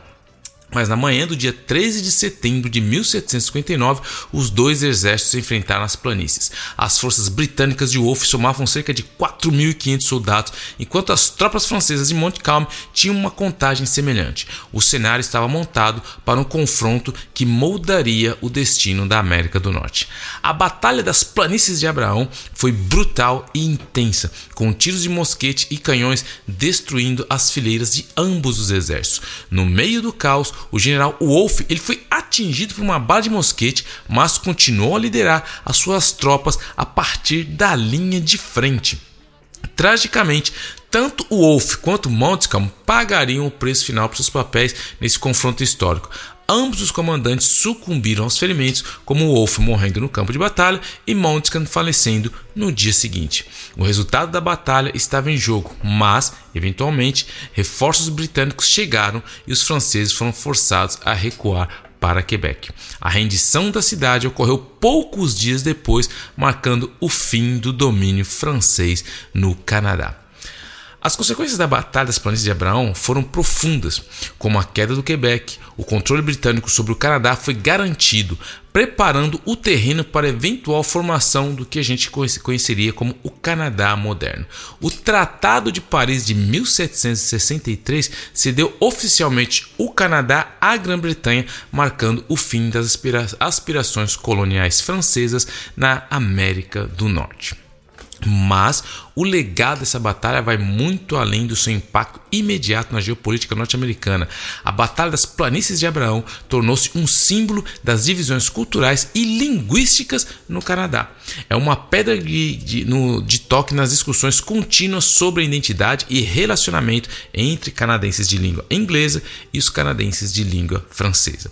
Hoje, as planícies de Abraão são um, lugar histórico, nacional e um local de memória, onde os visitantes podem refletir sobre os acontecimentos que se desenrolaram naquele fatídico 13 de setembro de 1759. A batalha também é comemorada atualmente no dia 13, uma lembrança dos sacrifícios feitos pelas forças britânicas e também pelas forças francesas. Então, o que a gente pode guardar e pode aprender com a Batalha das Planícies de Abraão é que a gente tem que lembrar-se que a história ela é moldada pelas ações dos indivíduos, desde os estratégias brilhantes, desde os estrategistas brilhantes como Wolf e Montica, até aos os soldados que lutaram bravamente naquele campo de batalha. Também serve como um testemunho do impacto duradouro dos eventos, dos eventos históricos. A batalha pode ter sido travada há mais de 250 anos, mas as suas consequências continuam a moldar o curso da história e da identidade canadense. É, e para concluir essa jornada, ah, pelas essas páginas riquíssimas da história do Canadá, a gente tem que se lembrar que a Batalha das Planícies de Abraão é um momento em que o destino das nações estava em jogo e o curso da história estava se moldando. E, a gente, e é quando a gente consegue entender esses tipos de batalha que muitas vezes a gente consegue entender as grandes discussões que alimentam até hoje por que, que o, o Quebec se considera uma sociedade distinta do lado inglês. Então tem todo um histórico atrás de tudo isso e muitas pessoas ainda carregam essa marca dessa fatídica derrota que ocorreu para os ingleses. Espero que tenha gostado e isso nos ajuda a entender um pouco mais o porque é, a gente tem essas disputas até hoje entre os ingleses e os franceses. E fica mais aí, espero que vocês tenham gostado. Muito obrigado por escutar o nosso podcast e fica com vocês mais um G Me Valeu!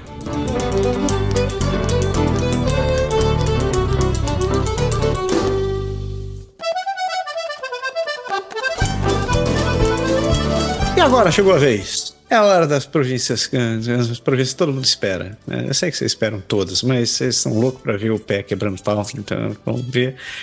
Dando, abrindo o apetite, vou tirar gosto para vocês. Vamos falar de Ontário, que aqui a coisa também tá, tá, tá ficando boa. O, porque a primeira notícia é que o Steve Clark não é mais ministro da habitação, mas ainda tem apoio na sua viagem para casa. Ele caiu, ele caiu. Steve Clark, o MPP de Leeds, Granville, Mill eh, e Thousand Islands e Rideau Lakes, deixou o cargo na segunda-feira eh, da posição de ministro da Habitação da província de Ontário devido a uma polêmica na troca de terras do Green Belt na GTA. Apesar disso, os constituintes locais ainda o veem como um bom homem e esperem, esperam que ele continue a ser o MPP local. No ano passado, ele foi reeleito com 57,8% dos, vo dos votos. O órgão de fiscalização da integridade de Ontário descobriu que ele não supervisionou adequadamente o processo de terras do Greenbelt, mas os prefeitos locais ainda confiam nele e esperam que ele continue defendendo, defendendo seus eleitores. Então, cara. cara. Então, o Steve Clark, o Steve Clark é, é uma coisa até vi. Tem, um, tem uma conta no, no, Tem um comediante canadense que é o, o Brittle Star. Eu adoro aquele cara, porque ele é extremamente ácido com todos, to, tudo e todos ali. E a semana ele fez uma sketch interessante onde ele parecia como o James Bond, assim, preso. Aí tinha o. E ele fazia. Ele também fazia. Ele fazia a voz do James Bond, ele também fazia o papel dos dos, dos vilões. Aí tava lá o, o vilão, que só aparecia o corpo, ele falou assim: Então, estamos todos aqui reunidos. Fulano de tal, fulano de tal, fulano de tal. E o Steve. Steve? Steve? É, parece que o Steve caiu. Pra quem não sabe, o, o, Steve, de fato, ele é, ele é ministro da, era ministro da habitação de Ottawa, é, do, de Ontário, e toda essa questão do Greenbelt está fedendo demais, porque tem, tem muito. Uh, tem indicações de que houve é, prevaricação de, né, nesse processo, onde, onde construtoras foram privilegiadas uh, para construção de imóveis no terreno que é área de conservação. E o, um dos grandes problemas disso daí é que essa área de conservação, é, primeiro, teria que ser, teria que ser mantida para poder impedir o, o, a, perda de, é, a perda de área verde na província de Ontário, principalmente ali na área do sul, é, no sul da província. E, e o segundo grande problema que está acontecendo é porque. Ah, se, ainda que isso fosse autorizado, é, deveria ser privilegiada a construção de casas populares, ou de habitações populares para pessoas que estão precisando ter onde morar. E não é exatamente isso que está acontecendo, porque as, as, as, construtoras já, já indicaram que a construção pretende incluir uma enorme porcentagem de, de, é, de residências de alto padrão. Então, é, e, e, e, o, e o Clark foi pego nessa história porque foi, foi pego com a acusação de estar fazendo vista grossa. Então, e, e, eu acho que eu, esse troço ainda vai feder muito, porque o, o Ford está se esquivando, mas ainda vai pegar muito pro lado dele. Ah, o bicho vai pegar, não tem jeito. Quando começa, quando cabeças começam a rolar, meu amigo, o sinal não é bom. Quando é porque os caras precisam dar aquela primeiro, tem que dar aquela a, aquela resposta para a opinião pública. Quando o negócio vai apertando, eles vão segurando. Falam, não, calma. É que nem o, o filme lá do Freedom. Wait, hold, hold, hold, depois. É igualzinho o filme lá do, do Mel Gibson, mas aí eles falando, espera, não, vamos ver se vai, vai continuar aumentando. E tá aumentando, tá? Então, vão cortar umas cabeças. E se continuar vindo, aí os caras vão tomar outras decisões, mas o couro vai comer.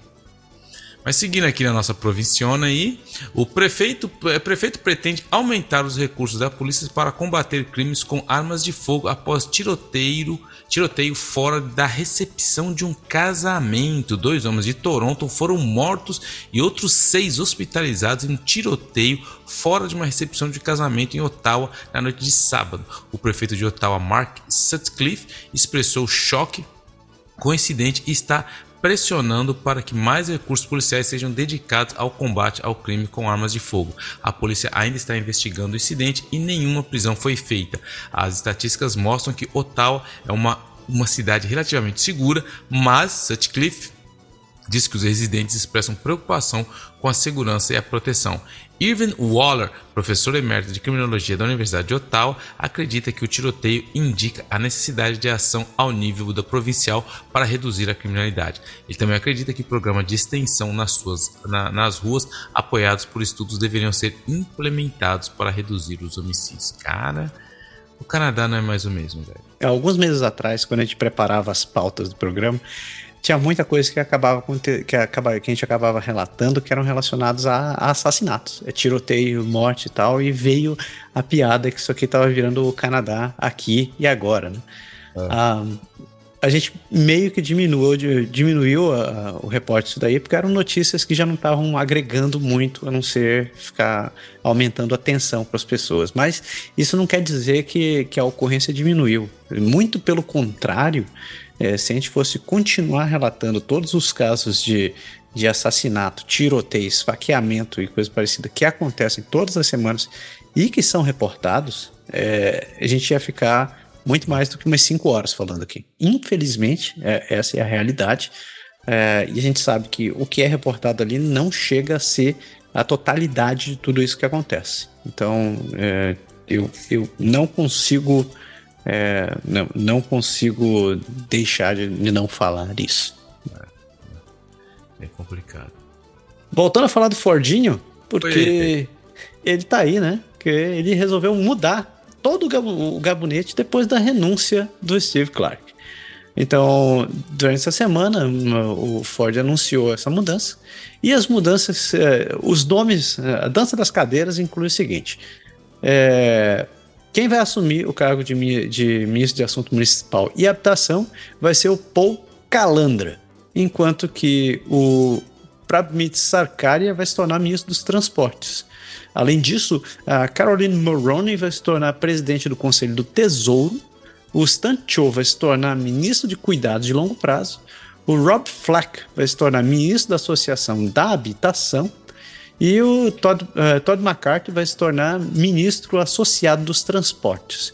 E, finalmente, uh, os últimos anúncios são a Nina Tangri, que vai se tornar ministra associada das pequenas empresas. Uh, os nomes podem parecer muita coisa. Na próxima semana a gente vai trazer um pouco mais. É, um perfil um pouco mais é, detalhado do que são cada um desses, desses novos ministros. Mas uh, o, que, o que, por enquanto, o que vale manter é que o, o atual líder, o, o Mulroney, vai permanecer também como ministro dos assuntos francófonos. Todos os outros ministros vão ficar no seu lugar, por enquanto. Só essa dancinha das cadeiras que é, que é, que é a coisa. Ah, lembrando que o Calandra é também o líder do governo de Ontário, no governo, é, na, na província de Ontário. Então, fique de olho. É, os caras precisam dar uma resposta. Alguém precisa dar resposta. Cabeças vão continuar rolando. Continuando aqui, ó, Ontário reavaliará locais de, do que do que do no Green Belt como parte de uma revisão abrangente. Ford anunciou uma revisão de todas as terras e solicitações de desenvolvimento do Cinturão Verde a ser conduzida por um juiz provincial, provincial apartidário. A revisão é uma resposta a dois relatórios que concluíram que o processo de seleção de locais para desenvolvimento habitacional foi apressado e falho. Ford disse que os locais destinados ao desenvolvimento precisarão sobreviver ao processo de revisão e quaisquer acordos finalizados entre os proprietários de terras e a província serão tomadas, tornadas públicas. Os partidos de oposição pediram a revogação da legislatura para que as terras retiradas na permuta possam ser devolvidas ao Cinturão Verde. A RCMP está atualmente eh, considerando um potencial, uma potencial investigação policial sobre as trocas de terra. Então, assim, a batata começa a assar, cara, assim, né? nada, nenhum governo cai do nada assim. Assim começa, vai, vai minando, aí você vai perdendo a confiança. Aí depois, meu amigo, quando começa ladeira abaixo, aí, meu, esquece. Então, agora eles vão fazer uma, uma investigação pública, é, a partidária, para chegar a alguma solução, a, algum alguns uh, decisões aí e vamos ver como que o Ford vai acabar porque ele acabou de ser reeleito né tem um tempo ainda então vai Sim. a gente vai pegar para ele ainda tem muita coisa para rolar aí Lembrando que no, na, na, semana passada a gente relatou a decisão unânime dos chefes dos chefes das primeiras nações de Ontário que se manifestaram totalmente contra as, as mudanças do, do, do Greenbelt que, toque, no tocante a terras de terras são, são propriedade indígena. Né? Ah, ainda, ainda em Ontário, né, o Conselho de Toronto aprova novas medidas para lidar com a situação financeira sombria. A Câmara Municipal de Toronto aprovou várias medidas na quarta-feira para enfrentar a crise financeira da cidade, que deve atingir 46 milhões e meio de dólares em déficits operacionais e de capital durante a próxima década. Essas medidas incluem o aumento das taxas municipais de transferência de terra para residências avaliadas em 3 milhões de dólares ou mais. Além disso, a remoção do limite de 5 dólares a hora para estacionamento nas ruas, a implementação de um imposto de transferência de terra para compradores estrangeiros, a introdução de uma taxa de estacionamento comercial, o aumento do imposto para residências vagas de 1 para 3% e pedido ao governo de Ontário que permita que a cidade implemente um imposto municipal sobre vendas e ou redução do imposto harmonizado sobre vendas existente, famoso HST. A prefeita Olivia Chow instou os vereadores a trabalharem juntos para enfrentar a crise financeira e, e a conselheira Jennifer McKelvey disse que a cidade não pode contar com as ferramentas de receitas atuais para financiar os seus programas e serviços. Além disso, o Stephen Holiday expressou a, a oposição ao imposto municipal sobre vendas a Tchau também apresentou uma moção para pedir novamente ao governo federal mais financiamento, citando o sobrecarregado sistema de abrigos da cidade. Toronto está enfrentando uma, uma grande crise financeira e busca ajuda de outros níveis do governo. Tcharam! É, velho. Mas eu, tem alguns pontos aqui que eu, que eu, eu acho que eu concordo com vários desses pontos aqui, né? Essa questão da taxação sobre, sobre imó, imóveis e fortunas é válido. Né? Pô, imóveis acima de 3 milhões você deveria estar pagando mais imposto, com certeza. A, a questão da, da transferência, do, do imposto adicional para transferência de terra para compradores estrangeiros, por favor, isso era algo que deveria existir no, no, país inteiro. Não deveria ser só municipal. Isso deveria ser uma lei federal. Deveria ter. E deveria ser uma taxação pesada. Agora, é, essa questão do imposto para residências vagas de para 3% é outra coisa que também deve, deve, deve deveria ser muito mais rígida. Né? Você, não, você ter um imóvel parado com toda essa essa demanda, essa falta de imóvel no, no país é, é algo é, é imoral em alguns pontos. E é, é interessante. Eu, eu, eu, eu, acompanhei parte do parte do, do da sessão do, do parlamento de Ontário essa semana aí e peguei exatamente na parte que o Holiday estava falando de ser contra o imposto sobre vendas. Eu fiquei assim, porra, meu, exatamente a parte que você deveria ficar, ficar a favor isso daí. Mas, enfim. É, a questão de, de habitação, a questão é que, meu, tá cada vez mais subindo aí na, na, na questão do. junto com a questão do, do das pessoas sem. É, em situação de itinerância e habitação, tanto é que teve agora aqui no, no Quebec um conselho da, da municipal, municipalidade né, o Conselho Municipal, onde você agrupa todos os prefeitos. Então, os prefeitos tiveram um conselho fiscal, então tá a prefeita de, de, de Montreal, de, do Quebec, de, de, de, Ottawa. E a prefeita de Ottawa, meu, do, do Gatineau, meu, ela chegou e, e ela estava dando uma palestra ali, estava tendo um painel. E ela com, acabou contando um caso de uma itinerante que acabou, uma menina de 18 anos, itinerante, que acabou dando à luz no meio do mato lá, porque ela não tinha serviços. E foram as outras mulheres que moravam com ela, que morava na rua com ela, que foram chamar, enfim. E aí ela meteu a boca no governo, falando: como onde está o governo do Quebec nessa hora? E aí gerou todo um, um mal entendido, porque o governo, a gente sabe que é, recentemente eles aprovaram aqui no Quebec um aumento de 31 mil dólares no salário por ano, e do outro lado, as, os, os municípios estão sofrendo, porque não tem nenhum município no Canadá que é capaz de lidar com problema da itinerância com o problema da falta de alojamento. Então, assim, tá virando uma bomba relógio e tá começando a explodir. O negócio tá ficando feio. Fecha aí a última notícia de Toronto, de, de Ontário, porque eu preciso abrir as portas para as notícias que eu quero ver essa semana. Vagas em prédios de escritórios no centro de Ottawa atingem novo recorde. A taxa de vacância de edifícios de escritórios no centro de Ottawa atingiram um novo um, um nível mais alto de acordo com o um relatório recente das empresas imobiliárias comercial, a CBRE.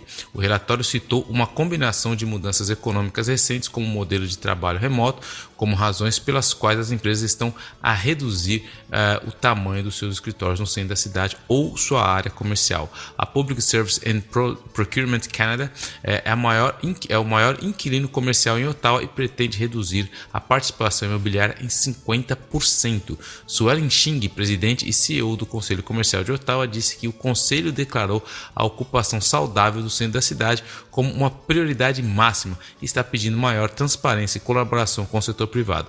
Xing também está esperançosa quanto ao potencial de edifícios e escritórios não utilizados serem convertidos em espaços residenciais, embora os especialistas digam que é mais fácil falar do que fazer. Então é muito complicado isso, é um fenômeno que está acontecendo em geral. É, os prédios estão, estão saindo. É, as pessoas trabalham de casa, ninguém quer ir para o centro, os, os comércios no centro estão sofrendo então tá bem complicado isso daí, bem, bem, bem complicado e a tendência é continuar a, a, a, a diminuir. E eh, eu falo por experiência, porque o meu, eu trabalho num banco e eles acabaram construindo uma torre nova e vai ter que colocar a gente lá. E a gente vê cara, nos discursos, os discursos que tem corporativos, que todo mundo fala, não, porque a importância disso, aquilo, eu sei todo o benefício que faz, mas não é todo mundo que quer voltar para o centro. Se não volta para o centro, não tem comércio, não tem comércio, não volta a vida. E se você não revitaliza a vida, você acaba abrindo lugar para o que não presta ali no centro. Então, muito, muito, muito, muito cuidado. É. Ottawa tem vivido isso bastante, hein? desde que, eu não sei se foi uma coincidência ou só foi sim, simplesmente uma, uma consequência, mas o aumento de, de pessoas no, pedindo dinheiro no centro da, centro da cidade ou vivendo em condição de, de sem teto aumentou bastante. E eu não sou um cara que frequenta, que vai com frequência, é, frequenta no centro, mas das vezes que eu vou lá, isso, isso é uma das coisas que me chama muito, muito atenção. Mas, enfim. E agora saímos, chegamos na Belle Provence, a parte que, a parte que muita gente fica interessada. Eu juro que eu vou começar a cantar. Pra semana que vem eu vou vir com uma musiquinha pra poder cantar essa abertura do programa. Nem que seja do, do, do do Paw Patrol em francês. Do, do remake francês. Paw Patrol, Paw Patrol. Enfim, Quebec. Montreal gasta 10 milhões de dólares para forçar motoristas a desacelerar perto de escolas. A prefeita de Montreal, Valérie Plante, anunciou um investimento de 10 milhões de trudeaus para melhorar a segurança rodoviária em torno das escolas em 11 distritos. Isso inclui alargar as calçadas, adicionar semáforos e lombadas para pedestres e reduzir o limite de velocidade. A polícia também vai intensificar campanhas de fiscalização e conscientização. Uh, Planta afirma que a segurança das crianças e idosos é a prioridade e que o espaço público é de todos, não apenas dos motoristas. A cidade também vai lançar consultas para melhorar ainda mais a segurança rodoviária em torno das escolas. Sabe, sabe o que seria muito bom se Montreal fizesse? se realmente. Porque Montreal já tem um espaço, já tem uma posição muito interessante no mundo. Se não me engano, ela é número 12 e número 15 entre as cidades mais, é, mais amigáveis para pedestres e ciclistas. Né? E, de fato, a cidade tem, tem várias regiões onde foi feita uma remodelação, remodelação e ficou muito mais é, amigável para as pessoas andarem e ficar andando de bicicleta. Seria muito melhor que ao invés dela ficar se colocando lombada, ela continuasse a expandir esses projetos para o resto da cidade. Porque todo mundo ganha com esse negócio. Ainda mais agora que a cidade tem um novo sistema de transporte de massa. Então isso, a tendência é só conseguir melhorar ainda mais a, a, a, a vivência na cidade. Sem falar que isso vai trazer, isso automaticamente vai, vai trazer muito mais investimento e mais atração para a cidade. Interessante aqui no, no, no, em Montreal, cara, foi que infelizmente a gente sabe que já aconteceu alguns acidentes perto de escola, as pessoas tentam conscientizar a galera. E teve um ciclista que ele, ele tem uma, uma via que é, é mão única ali e o cara parou 40 minutos ali. Ele falou: Ó, vou mostrar para vocês como que o negócio aqui. Ele parou 40 minutos numa rua. Cara, ele pegou quatro carros andando na contramão. Aí ele falou, aí ele parava e Ô oh, meu, mas você tá na contramão? Não, eu, eu morava aqui, mas eu tô atrás de levar meu filho na escola. Aí o outro, não, não, que eu tô com um problema mecânico, eu tenho que. Todo mundo tem sua desculpa. Você imagina o cara para pegar uma rua contramão, perto de uma escola. Você imagina o que o cara pensa. Do... Enfim, é, é, é isso que, que, é, que é o problema de, dessa conscientização que não tem. Pessoal, todo mundo tem seu motivo, sua pressa, não sei o quê. Mas, meu, o negócio está realmente maluco essa questão de trânsito. Porque Montreal é super complicado. Para quem conhece Montreal, as ruas são pequenas. Quem vai... Ir de carro em Montreal, cara se você quer assistir um show, um espetáculo, não vá de carro, cara, porque você vai passar raiva procurando um estacionamento. Ou então você vai chegar e vai pagar 20 conto no estacionamento para ficar duas horas ou três horas em Montreal. Aí é cada um com as suas decisões.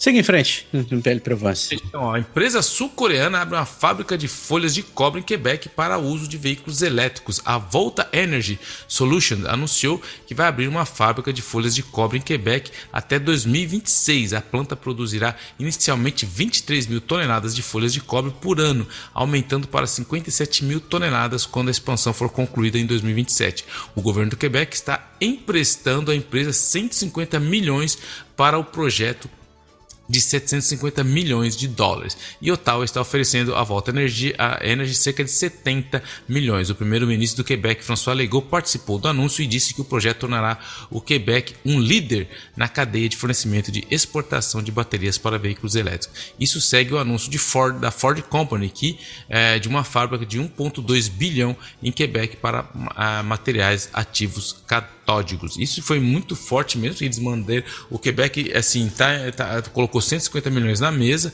é, e é um empréstimo que eles chamam que é um empréstimo condicional. Se que acaba, é um empréstimo que acaba virando uma, um perdão de dívida. Se eles com, com, mantiverem um certo número de empregos, se ficar um certo número de tempo, eles vão, de, vão esse, essa dívida vai ser perdoada. E as pessoas estão falando, ah, mas o Quebec está investindo muito dinheiro nisso, cara. Não tem jeito. Ah, com o American Protection Act, as empresas americanas estão fazendo isso. Se você quiser atrair alguém, é, eu sei que é uma guerra fiscal, eu sei que tem os seus o favor e contra, mas não tem jeito, você tem que jogar o jogo da companhia e os caras estão vindo. Vai ser uma empresa gigante, vai ter muito emprego e segundo o segundo o primeiro-ministro, todo dólar investido vai ter um retorno muito grande para o Quebec. Então vamos ver, mas de novo aí ó, o Quebec se firmando como uma, uma potência na bateria, nas baterias de carro elétrico aí. Por mais que eu só vou andar de carro com hidrogênio. É isso que eu ia dizer. E o projeto carro hidrogênio, e o projeto PE móvel movido a hidrogênio. então, ainda no Quebec, a província precisa de mais de 1.300 professores. O Quebec ainda está tentando preencher mais de 1.300 vagas de ensino em 71 centros de serviços escolares e conselhos escolares por toda a província. Apesar da contratação de quase 500 professores em período integral ou parcial na semana passada, ainda tem 1.331 vagas não preenchidas. O ministro da Educação, Bernard Renville, apelou aos professores reformados e às pessoas que queiram tentar ensinar para ajudarem a preencher as 8.500 vagas necessárias. Dreamville não recebeu relatos de aulas sem adulto e agradeceu aos funcionários dos 72 pontos de atendimento escolar e às diretorias escolares pelo esforço na redução no número de vagas. Então tá aí, Quebec pedindo para você sair da sua aposentadoria e, e largar seu emprego para ser professor. É isso mesmo? É, eles estão oferecendo tudo, estão fazendo de tudo aqui, meu, porque o, o, os caras estavam até falando que o importante, o ministro estava falando, o importante é não é ter um professor, é ter um adulto na sala. Então os caras estão realmente pedindo pessoal, quem puder voltar, voltar, estão oferecendo um monte de coisa, muito mais vai vir por aí, porque a, a nova sessão parlamentar vai começar semana que vem. E, assim, um dos assuntos que, que foi como a gente já teve a entrada escolar foi não foi caótica, mas tem muita gente precisando, porque a gente, como a gente falou no outro programa, acontece muito o que eles chamam de pessoas não qualificadas. O professor não qualificado é simplesmente professor, não que ele não seja qualificado para dar aula, ele tem a formação, digamos, em matemática português, mas ele não tem a pedagogia, digamos, o curso de pedagogia. E eles vão tentar fazer facilitar isso daí, mas a falta de, de professores é enorme e o Quebec está junto com isso daí. Já pensou em ser professor, Pé? Não, cara, eu não tenho condição de ser professor, não, cara, que eu sou chato, cara. Eu sou do cara chegar e falar, mano, mano, não, não acredito. Não, não, eu não tenho, eu não tenho, não tenho paciência para corrigir prova, cara. Deve ser, mano, ficar ali corrigindo prova. Eu acho legal dar aula, acho legal comunicar, falar com as pessoas. Tá? Acho, acho que a, a profissão de professor é uma das, das, das melhores profissões do mundo, mas eu não, dependendo do, do, do, do público, eu não, não, não tô preparado psicologicamente. Sabe que o problema não é nem não é nem corrigir prova. O grande problema, já me contaram, que é você planejar o ano letivo. Planejar a aula é um inferno. Air Canadá pede desculpas por expulsar passageiros que se recusaram a assentos sujos de vômito. A Air Canadá pediu desculpa a dois passageiros que foram retirados de um avião após protestarem que seus assentos estavam manchados de vômito. O incidente ocorreu durante o embarque para um voo no dia 26 de agosto de Las Vegas para Montreal. Outra passageira, Susan Benson, descreveu o incidente em uma postagem no Facebook que desde então se tornou viral. Os passageiros disseram à comissária que o assento e o cinto de segurança estavam molhados e ainda podiam ver resíduos do vômito.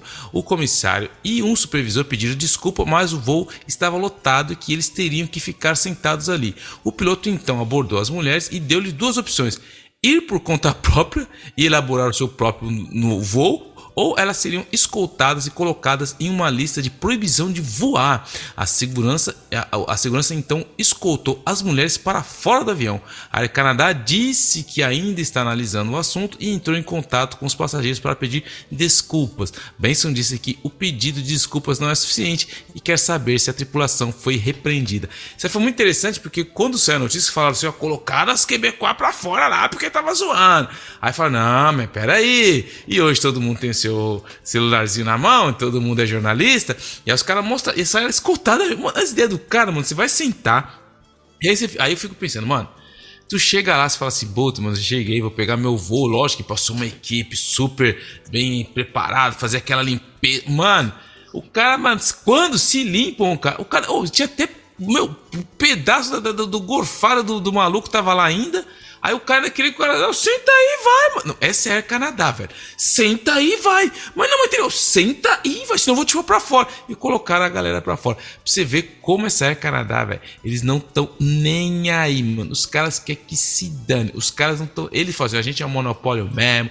A gente manda aqui mesmo. E a gente faz o que quer. A gente não quer nem saber. E aí você fala, caramba, como que pode você pegar o ser humano e falar, não, senta aí, acabar de vomitar aí. A gente não deu, não deu tempo pra limpar? Não deu tempo? Mas, mas vou aí, mano. Você vai Las Vegas, é, Canadá, rapidinho. Você, daqui a pouco você esquece. Uma vergonha essa companhia aérea, cara. Essa é Canadá, eu vou te falar. E para terminar, eu aqui com o Quebec, tem uma notícia aqui que eu falei, mano, esse cara, velho, tem que ser, mano. Porque o que acontece? Em Chibugamu teve vários fogos de, de de floresta lá, a gente falou por aqui, ali na região do Quebec, e, e, e, a, e o que aconteceu? Teve as pessoas que foram, teve que ser, é, tirar as pessoas, teve que evacuar a região, e o que aconteceu? O que aconteceu? Eles acabaram descobrindo que um cara foi a origem de alguns fogos, meu. E o suspeito ele compareceu quinta-feira passada para encarar vários chefes de acusação. Então, ou seja, um cara de 37 anos que ele estava, que ele nas redes sociais dele, ele, ele acabava participando de teoria do complô, que os fogos eram tudo uma coisa feita ali para criar uma confusão, que eram os ativistas, tal, tal, tal. E aí os caras foram investigar quem? O Brian Parrey. O cara se chama Brian Parrey, um residente de Shibugamu, e acabaram pegando o cara, porque o maluco, velho, tá, a suspeita é que ele mesmo estava atacando fogo lá, ou seja, olha a cabeça do Zé Ruela. O cara falou, mano, para provar que quem tá atacando fogo é tudo coisa da teoria, eu vou lá, ataco fogo e depois falo que foi os caras que fizeram, achando que ninguém ia pegar. Pronto, a casa caiu, polícia civil, tapa na cara, dedo no olho, bravou campeão. Esse é, e Quebec é nós. Esse é o Bravo campeão da semana? Esse, é, esse aí, mano, pelo amor de Deus, se pediu, viu, mano? Você é meu filho, mano. Aí, essa chinelada é, é, é a Havaiana de pau, mano. É pai de Havaiana de pau. e assim a gente fecha esse negócio de. O Vomit Gate me lembrou agora, né, cara? Tu viu a história do, do, do, do voo que tava vindo de Barcelona para os Estados Unidos, que o cara teve uma diarreia monstruosa, velho. Nossa, cara, que situação, que situação triste, cara. O cara tava dentro do, dentro do avião e, e foi justificar ele que precisava ir pro. Precisava ir no banheiro, precisava ir no banheiro. A, o, o pessoal de, de bordo não. Parece que não foi muito cooperativo com ele e o cara acabou se esvaindo ali mesmo, no corredor do avião, cara. Foi. Nossa, velho. Que situação triste. Eu fiquei, eu fiquei com dó do cidadão, porque, pô, você sabe como é, quando às vezes você tá voando você precisa ir no banheiro, a pessoa escuta aquela, senta agora que a gente tá descendo. Eu falei, cara, não dá, não dá. Mano, mas uma, vez, uma vez a gente provocou uma diarreia porque o cara pilantra no quartel, velho. A gente tava no quartel e o que aconteceu? Nosso quartel era próximo ali, na, era na Sé, só que o nosso quartel era na manutenção, era mais embaixo, no glicério. Então o que acontecia? Na Sé tem todo, é, como é a sede, tem um restaurante, né? E, então o que aconteceu? O pessoal do nosso quartel subia, dois soldados iam lá com a perua, pegavam o almoço e depois desciam para levar pra gente para comer lá embaixo. Só que o cara que ia buscar era, era o cara era gente boa, engraçado. Mas o que, que ele fazia? Como ele ia, ele vinha comendo toda a sobremesa. Quando é a sobremesa boa, pudim, é bolo, essas coisas, ele vinha comendo e se rachava, ah, come a sobremesa de vocês. E os caras falaram, mano, um dia vamos pegar esse cara. Aí que os caras fizeram, velho? Os caras pegaram, colocaram laxante na seringa, subiram antes e quando viram, quando viram que era uma sobremesa boa, velho, tacaram em todos. Só que todo mundo sabia, mas falou, não, não fala nada pro cara, deixa ele lá. Deu outro. O malandrão foi lá, mano. Desceu comendo, rindo, velho. Depois esse cara foi pra casa dele, ele morava na cidade de Tiradentes, velho. Ele falou que ele tava no busão, velho. Nossa. Dando um bagulho nele, mano. E quem controla? Ninguém controla, né, velho? Aí ele falou que, mano, e a vergonha? Ele falou, pô, meu, eu fardado lá, meu, tudo de. Mas eu fiquei lá com a minha cara de polícia, mas tudo pra. Putz, comeu mais uma vez sobremesa lá do. Nunca mais comeu. que dó, cara. Nossa, né? Eu não, eu, não, desejo essas coisas pra ninguém, porque uma diarreia é muito. É muito. É muito, muito baixo. Não, o cara aprendeu, o cara aprendeu a lição. Então. E assim a gente fecha as notícias de Ontário e Quebec e segue pro nosso último pedaço nessa viagem pelo país.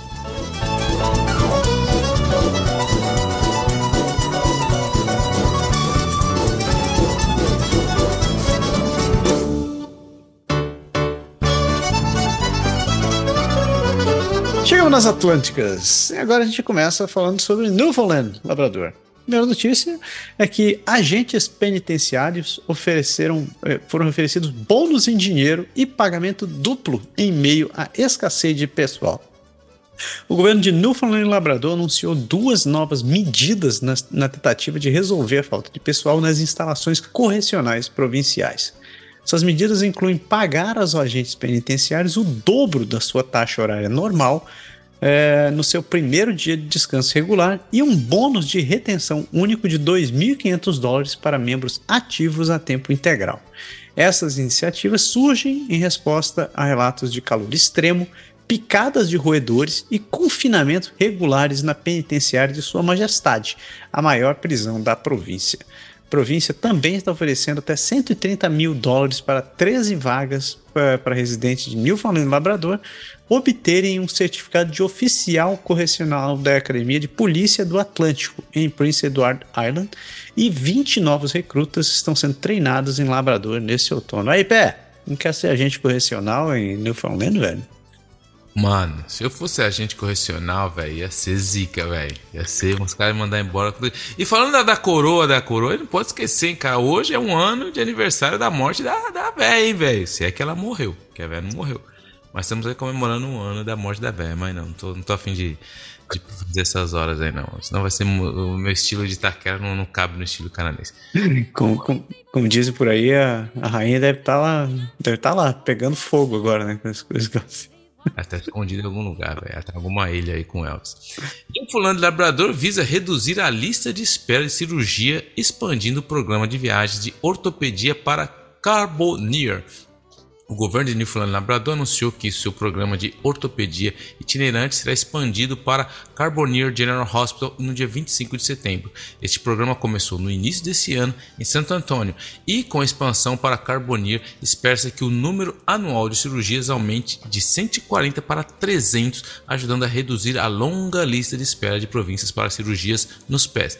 A próxima iniciativa do programa é, centra-se na redução ainda mais da lista de espera transferida transferido alguns dos recursos de saúde de mulheres para Janeway. O, o ministro de Saúde mencionou que, uh, uh, que Gardner é o próximo na lista da ortopedia e que o anúncio será feito nos, nas próximas duas semanas. É isso aí, meu. Ah, enfim, alguém aí está lutando para diminuir essas listas que não acabam nunca aí. Bom, ortopedias que é, é o troço que mais demora nesse país, né? Você conseguir uma cirurgia de ortopedia ou um ortopedista, é a maior luta que tem. E a última notícia de Newfoundland é que luto para preencher dezenas de luta para preencher dezenas de vagas de professores à medida que o ano, o ano letivo começa.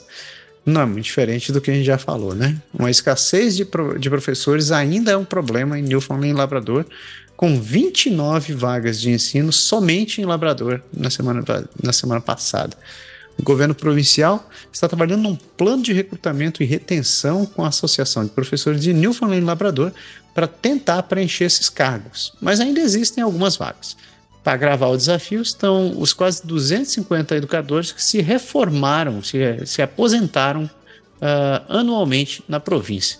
Tem também uma escassez de professores substitutos, o que está causando uma pressão ainda maior no sistema o presidente da Associação de Professores apela a uma visão de longo prazo para o sistema de ensino público, a fim de ajudar a resolver estas questões.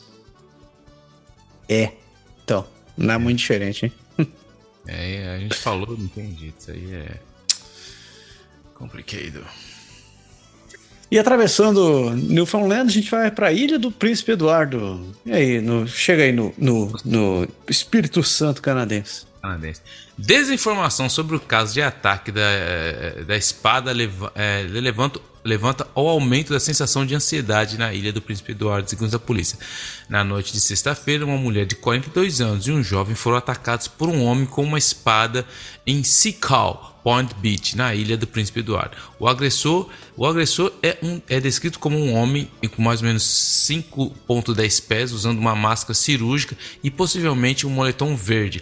A polícia acredita que o ataque foi aleatório e vem acompanhando as denúncias do público, mas ainda não identificou o paradeiro do suspeito. Os ferimentos da mulher foram graves, mas não representam risco de vida, enquanto os dos jovens foram menos graves. A polícia está alertando os moradores para não acreditar em tudo que vem nas redes sociais e para é, é, contactá-los caso tenham alguma informação ou vejam algo em comum. E aí é perigoso, porque já teve no Quebec, né? Que ele é um cara que no dia da do dia da, do Halloween, já lá com a espada matou várias pessoas. Você vê um maluco com uma espada na mão, velho. E aí, uma coisa que eu acho engraçado na mídia é que o cara fala, ah, a pessoa não tá correndo risco de vida, mas eles não falam a sequela que vai ficar, velho. Porque às vezes um ataque de espada, você vai ficar sem um braço, sem uma perna, vai ficar. Ah, não, mas a pessoa não tá mais risco de vida. Não tá mais risco de vida, mas tá zoada, mano. Isso aí é. Ou seja, muito maluco ainda andando nas ruas por aqui.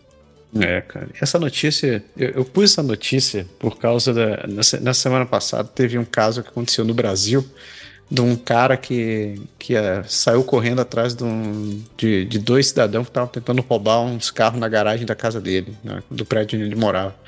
E as imagens do, do vídeo mostravam ele descendo, descendo o elevador segurando alguma coisa. Quando ele desce, da, quando ele sai do, do elevador e começa a correr atrás dos caras, você vê que o cara tá com uma espada samurai, velho. Ele tá com uma katana atrás dos caras. E eu falei, cara, isso, isso, a que estágio, a que estágio chegamos? Mas, é, enfim, é, Príncipe Eduardo ali tem, ali o caso é de doido mesmo. Santo, e saindo do Príncipe Eduardo, a gente vai para New Brunswick, né? Chega em New Brunswick, atravessando a ponte. E a primeira notícia é que a província abandonou o plano para construir uma nova prisão em Fredericton, apesar das advertências do vice-ministro. O governo da província anunciou o abandono dos planos de construir uma nova prisão no local em Fredericton, apesar dos pedidos do vice-ministro da Justiça e Segurança Pública de que construir fora da cidade custaria mais e afastaria os reclusos do serviço de dependência e de saúde mental. O, o Mike Combo, que é o vice-primeiro-ministro, argumentou contra o cancelamento dos planos de construção da prisão e de recomeçar em outro lugar. Desde então, a província anunciou que construirá a prisão em Minto, que fica nas, na, nas mãos do ministro da Segurança Pública, Chris Austin, e fica a cerca de 55 quilômetros do centro de Fredericton. A localização original ficava a cerca de 10 quilômetros do centro da cidade. O plano para construir uma prisão provincial de 32 milhões de dólares na área de Fredericton foi anunciado pela primeira vez em dezembro de 2021, com o então ministro da Segurança Pública Ted Fleming, dizendo que o sistema correcional estava esticado e apesar das advertências do Comor, o Departamento de Justiça e Segurança Pública anunciou em maio que não iria construir a prisão em Fredericton, citando preocupações levantadas pelo público que vive perto do local proposto, como a, razão para, é, como a principal razão para reverter o custo. Desde então, a província anunciou que a prisão vai ser construída em Minto, que está na mão do, do, do ministro da Justiça. Enfim. Você já foi em Kingston, velho? Não, ainda, ainda não. Então, Kingston tem uma coisa interessante, que eles têm, tem a antiga eh, penitenciária, que é fechada, que agora é museu lá, e tem a atual penitenciária. É muito bizarro, eu devo te dizer, porque de um lado tem a, tem a penitenciária, do outro lado tem um, tem, eu acho que é um Food Basics e um Walmart. E olha assim, caraca, velho, é, é, é muito estranho, viu? Eu, eu, fico me imaginando morando numa cidade nessas condições. Lembrando que não faz muito tempo que a gente falou notícia do, dos caras que estavam traficando coisas pra dentro do, do, do presídio com, com drone, né, velho? é, esse é a maravilha. O mundo é a maravilha. Siga em frente. Siga em frente, porque é pra frente que se anda. Ex-professor admite ter tocado sexualmente em menores na nossa boa e velha New Brunswick. Stephen Blackwood, um ex-professor substituto na área de Monte, se declarou culpado de cinco acusações de interferência sexual. É, é, as acusações alegam que ele tocou direta ou indiretamente pessoas menores de 16 anos para fins sexuais entre setembro e dezembro do ano passado em Montcalm, em Kodiak, New Brunswick. Ele também enfrenta acusações de agressão sexual, agressão e descumprimento de condição de soltura em outras áreas de New Brunswick e também na Nova Escócia. Seu advogado e promotores, advogados e promotores discutiram um acordo judicial e espera-se que várias acusações de agressão sexual sejam retiradas na sentença. Blackwood deve comparecer ao tribunal novamente no dia 6 de outubro para definir a data da sentença e potencialmente lidar com as acusações de outras áreas. Chega o bandido é cadeia, não tem nem o que falar. Safado, pilantra com criança, nem precisa falar, nem tapa no dedo na cara. Não vou nem falar o que deveria fazer, mas tudo que filho de uma égua, né, cara? Professor, eu acho isso inadmissível, velho. Você, você ter que ser. Você é quem a criança confia quando você tá fora de casa, velho. E o cara se, apropria, se apropria dessa maneira. Uh, e fechando as notícias em New Brunswick, o Conselho Distrital de Educação Francófono busca parecer jurídico sobre a Política 713. o Conselho Distrital de Educação do Noroeste Francófono procurou, procurou aconselhamento de um escritório de advocacia para ajudá-los a decidir como responder à nova política escolar de identidade de gênero de New Brunswick, a política 713.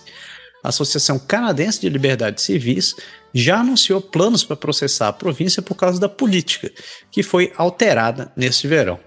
O Conselho Distrital de Educação se encontra numa posição difícil entre o ministro da Educação e Desenvolvimento Infantil e o defensor da criança e da juventude, que afirmou que as mudanças na política violam a lei provincial dos direitos humanos, a lei da educação e os direitos da criança. O mesmo distrito anunciou em junho que iria realizar consultas públicas sobre o assunto, mas decidiu que obter um parecer jurídico seria o melhor curso de ação. Os conselhos distritais do Nordeste francófono e do Sul francófono também procuraram advogados para ajudar com as suas 700, com as, com as questões sobre a 713. Continua cara, pesada, continua. Essa, cara, assim, eu não vou comentar isso aí porque a gente já tá falando bastante nessas últimas semanas, mas é, é, é uma falta, é uma falta de é uma falta de bom senso. É, é só você tentar fazer as coisas da maneira correta. Você passar por processos de, de averiguação e terem medidas para poder, poder suportar as crianças. Mas enquanto isso, não. Ficam usando as crianças como, como gado de manobra. Então é. é, é esses caras mereciam o Bravo Champion, mas eu não vou dar pra eles. Saindo de, saindo de Brunswick, chegamos na nossa última passagem na bela Nova Scotia. E aí, Pé? Nova Scotia, os besouros japoneses continuam a mastigar as árvores e as plantas de Halifax. Ô oh, praga! Debra Morro, uma pequena entomologista de frutas de agricultura da Agriculture and Agri-Food Canadá, acompanha os besouros há quase 10 anos e os viu se espalharem para o leste a partir do sudoeste da Nova Escócia. Paul Manning, professor assistente no Departamento de Ciências Vegetais, Alimentares e Ambientais da House, acredita que os besouros estão a, a, a, ser disseminados por pessoas que viajam através das fronteiras e que o clima quente do ano passado fez com que eles crescessem mais rapidamente. O que se sabe é que os besouros japoneses se alimentam de folhas de videiras, árvores frutíferas, arbustos e do bordo e podem ser prejudiciais às plantas nessa época do ano. Há, evidência, há, há evidências sobre a armadilha japonesa para besouros para se as armadilhas funcionam para os besouros. A Imene sugere bater nos besouros em uma panela com água quente e sabão.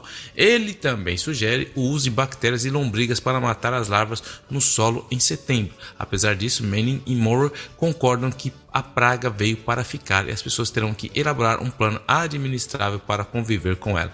É por isso que quando o cara lá na borda lá fala para você, não entra com folha, não entra com É por isso, porque quando essas pragas entram e depois que cresce, meu amigo, aí já era, virou uma desgraça desgraça ninguém controla mais. É por isso que tem esses controles sanitários, controles agrícolas, porque quando o bicho começa a comer, o bicho vai lá e acaba com tudo, mano. Só deixa. E aí é, é, a gente já tá, tá muito bem com o negócio de alimentação, já tá tudo bem com o negócio da inflação, aí vem a soroca do besouro japonês para acabar com nós. Essa ficou nervoso. Eu fiquei nervoso, mano. Esse negócio aí me deixa nervoso. Ainda em Nova Scotia, o governo federal vai gastar 2 milhões de dólares em pesquisa de tecnologia limpa em Cap Breton. O governo federal está investindo 2 milhões na comercialização de pesquisa de, de tecnologia verde na região de Cap Breton. Esse dinheiro vai ser usado para financiar o centro Verschuren da Universidade de Cap que irá comprar um reator químico em aço inoxidável para ajudar novas empresas a atingirem a produção em escala comercial. Além disso, duas empresas iniciantes estão recebendo empréstimo de 500 mil dólares cada uma para criar um revestimento de fertilizante biodegradável, que é um produto semelhante ao sabão com diversos usos. O ministro do Desenvolvimento Econômico Rural do Canadá afirma que esse financiamento vai ajudar a impulsionar os investigadores para fora do laboratório e para o mundo dos negócios. A expectativa é que o centro Verschuren e duas startups tenham produtos prontos para venda até o final de 2021. Era para ser 2024, mas a data apareceu errada aqui. Que coisa, hein? Um ano. Um ano. Dois milhões. Mil? 2 milhões. É o dinheiro que o, acho que se duvidar é o orçamento do almoço né, é do pessoal. E para fechar, o gerente da loja em Sydney diz que está sendo inundado por estudantes internacionais desesperados por trabalho. Tasha Myers, gerente de uma loja uh, do Hallmark perto da Cape Breton University, uh, em Sydney, na Nova Escócia, está recebendo pilhas de currículos de estudantes internacionais da CBU que acreditam que seria mais fácil encontrar trabalho para sustentar seus estudos. Myers e a proprietária da franquia Lian Vansen disse que a CBU e seus agentes no exterior precisam fazer um trabalho melhor para fornecer aos alunos expectativas realistas em relação à moradia e trabalho. Myers recebe até 20 currículos por dia e precisa se livrar deles regularmente quando a pilha fica muito grande. O diretor de recrutamento internacional da CBU, Victor Tomidzek, disse que a primeira página da carta de aceitação informa aos estudantes que o emprego e a moradia são escassos e que eles devem começar a procurá-los antes de saírem de casa. A faculdade teve mais de 7 mil alunos no ano passado e cerca de 70% eram internacionais. O governo federal está revisando o programa de estudantes internacionais em todo o país e buscando reduzir fraudes e incentivos perversos no sistema. A revisão a revisão incluirá conversas difíceis, eh, como as províncias em torno das ameaças de integridade do sistema, disse a Isa Diop, porta-voz do Ministério Federal para Imigração, Refugiados e Cidadania. Isso aí, né? Pessoal, de novo, essa história de, de você explorar os estudantes internacionais. Quer ver, né? É. Vem, vem, vem, irmão, vem que tá tudo certo. É, chega aí, tá tudo bem, isso é um lugar branco, tem todo mundo, blá blá blá blá blá. Aí chega aqui, o pobre desgraçado descobre que não tem dinheiro para comer, não tem dinheiro para não tem dinheiro para trabalhar e tem que se virar. E assim a gente fecha nossas notícias pelo país e a gente segue para a parte mais doce deste programa.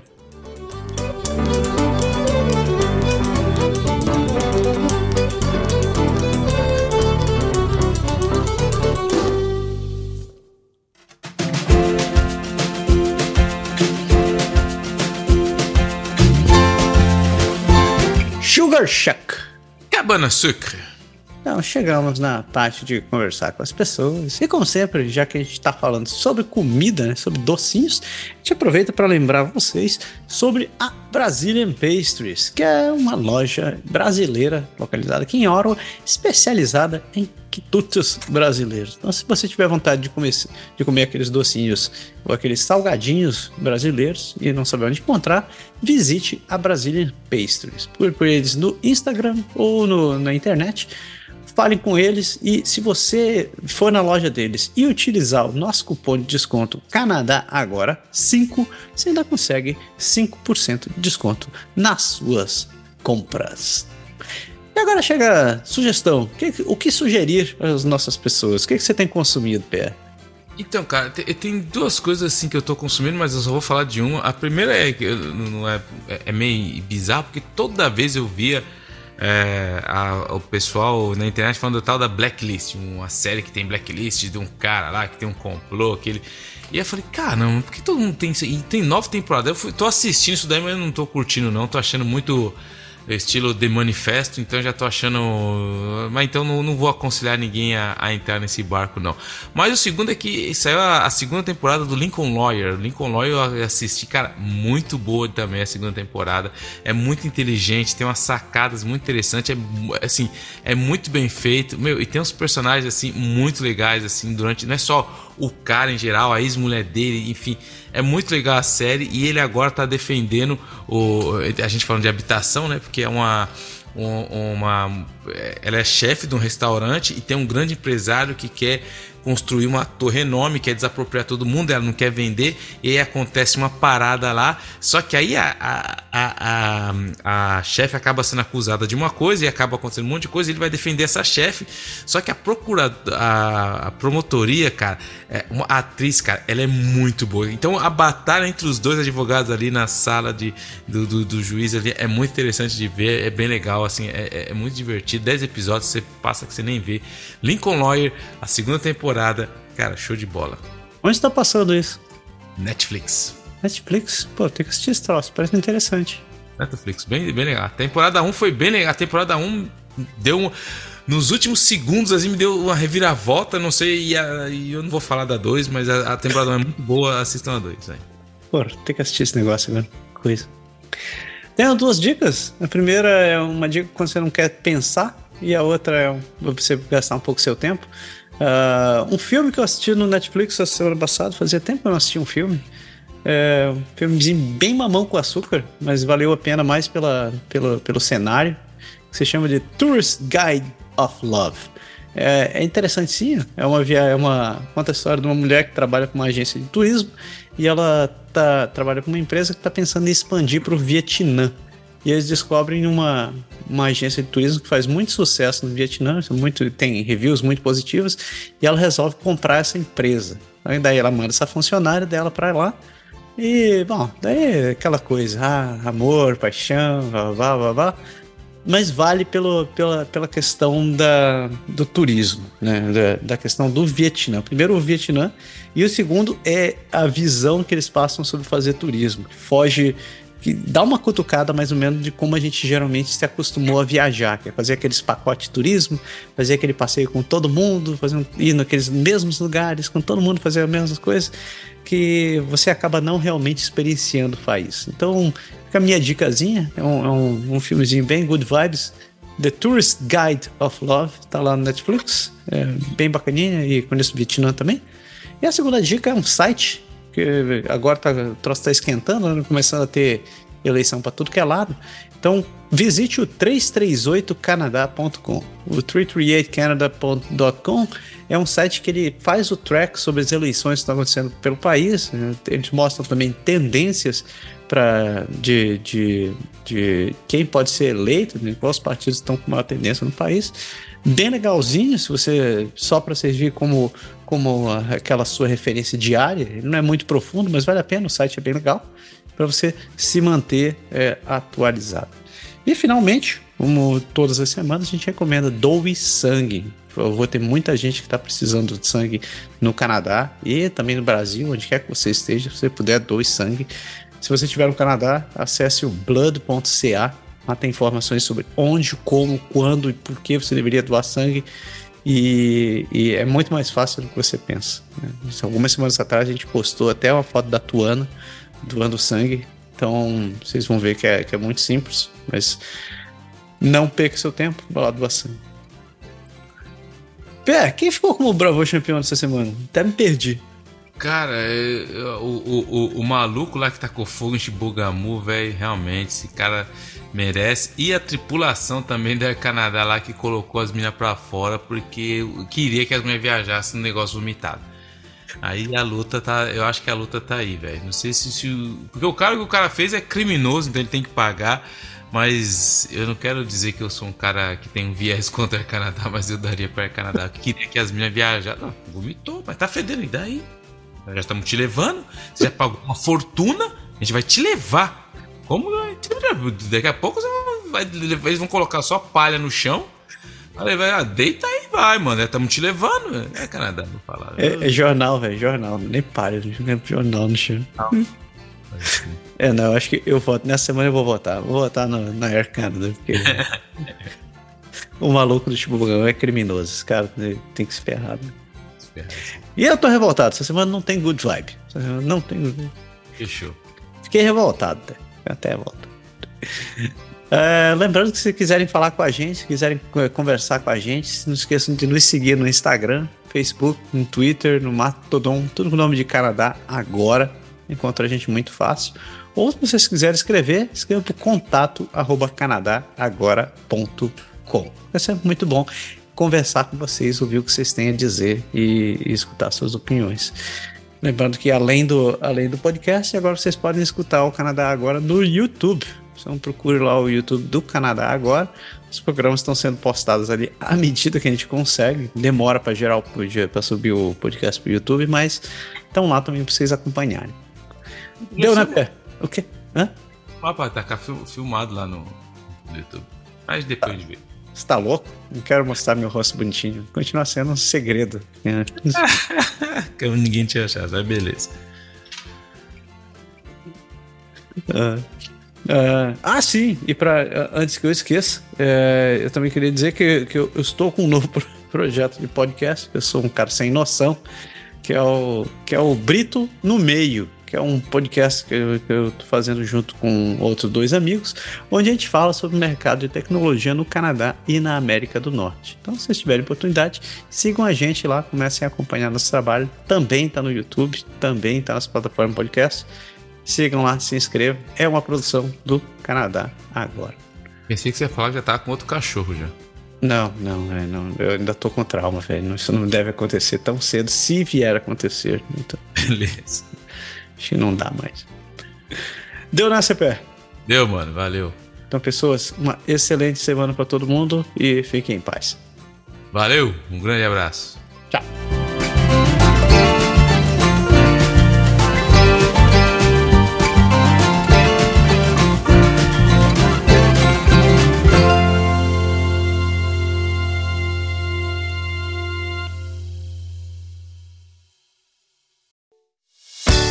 Esse podcast foi produzido por Canadá Agora. O Canadá como você quer ouvir.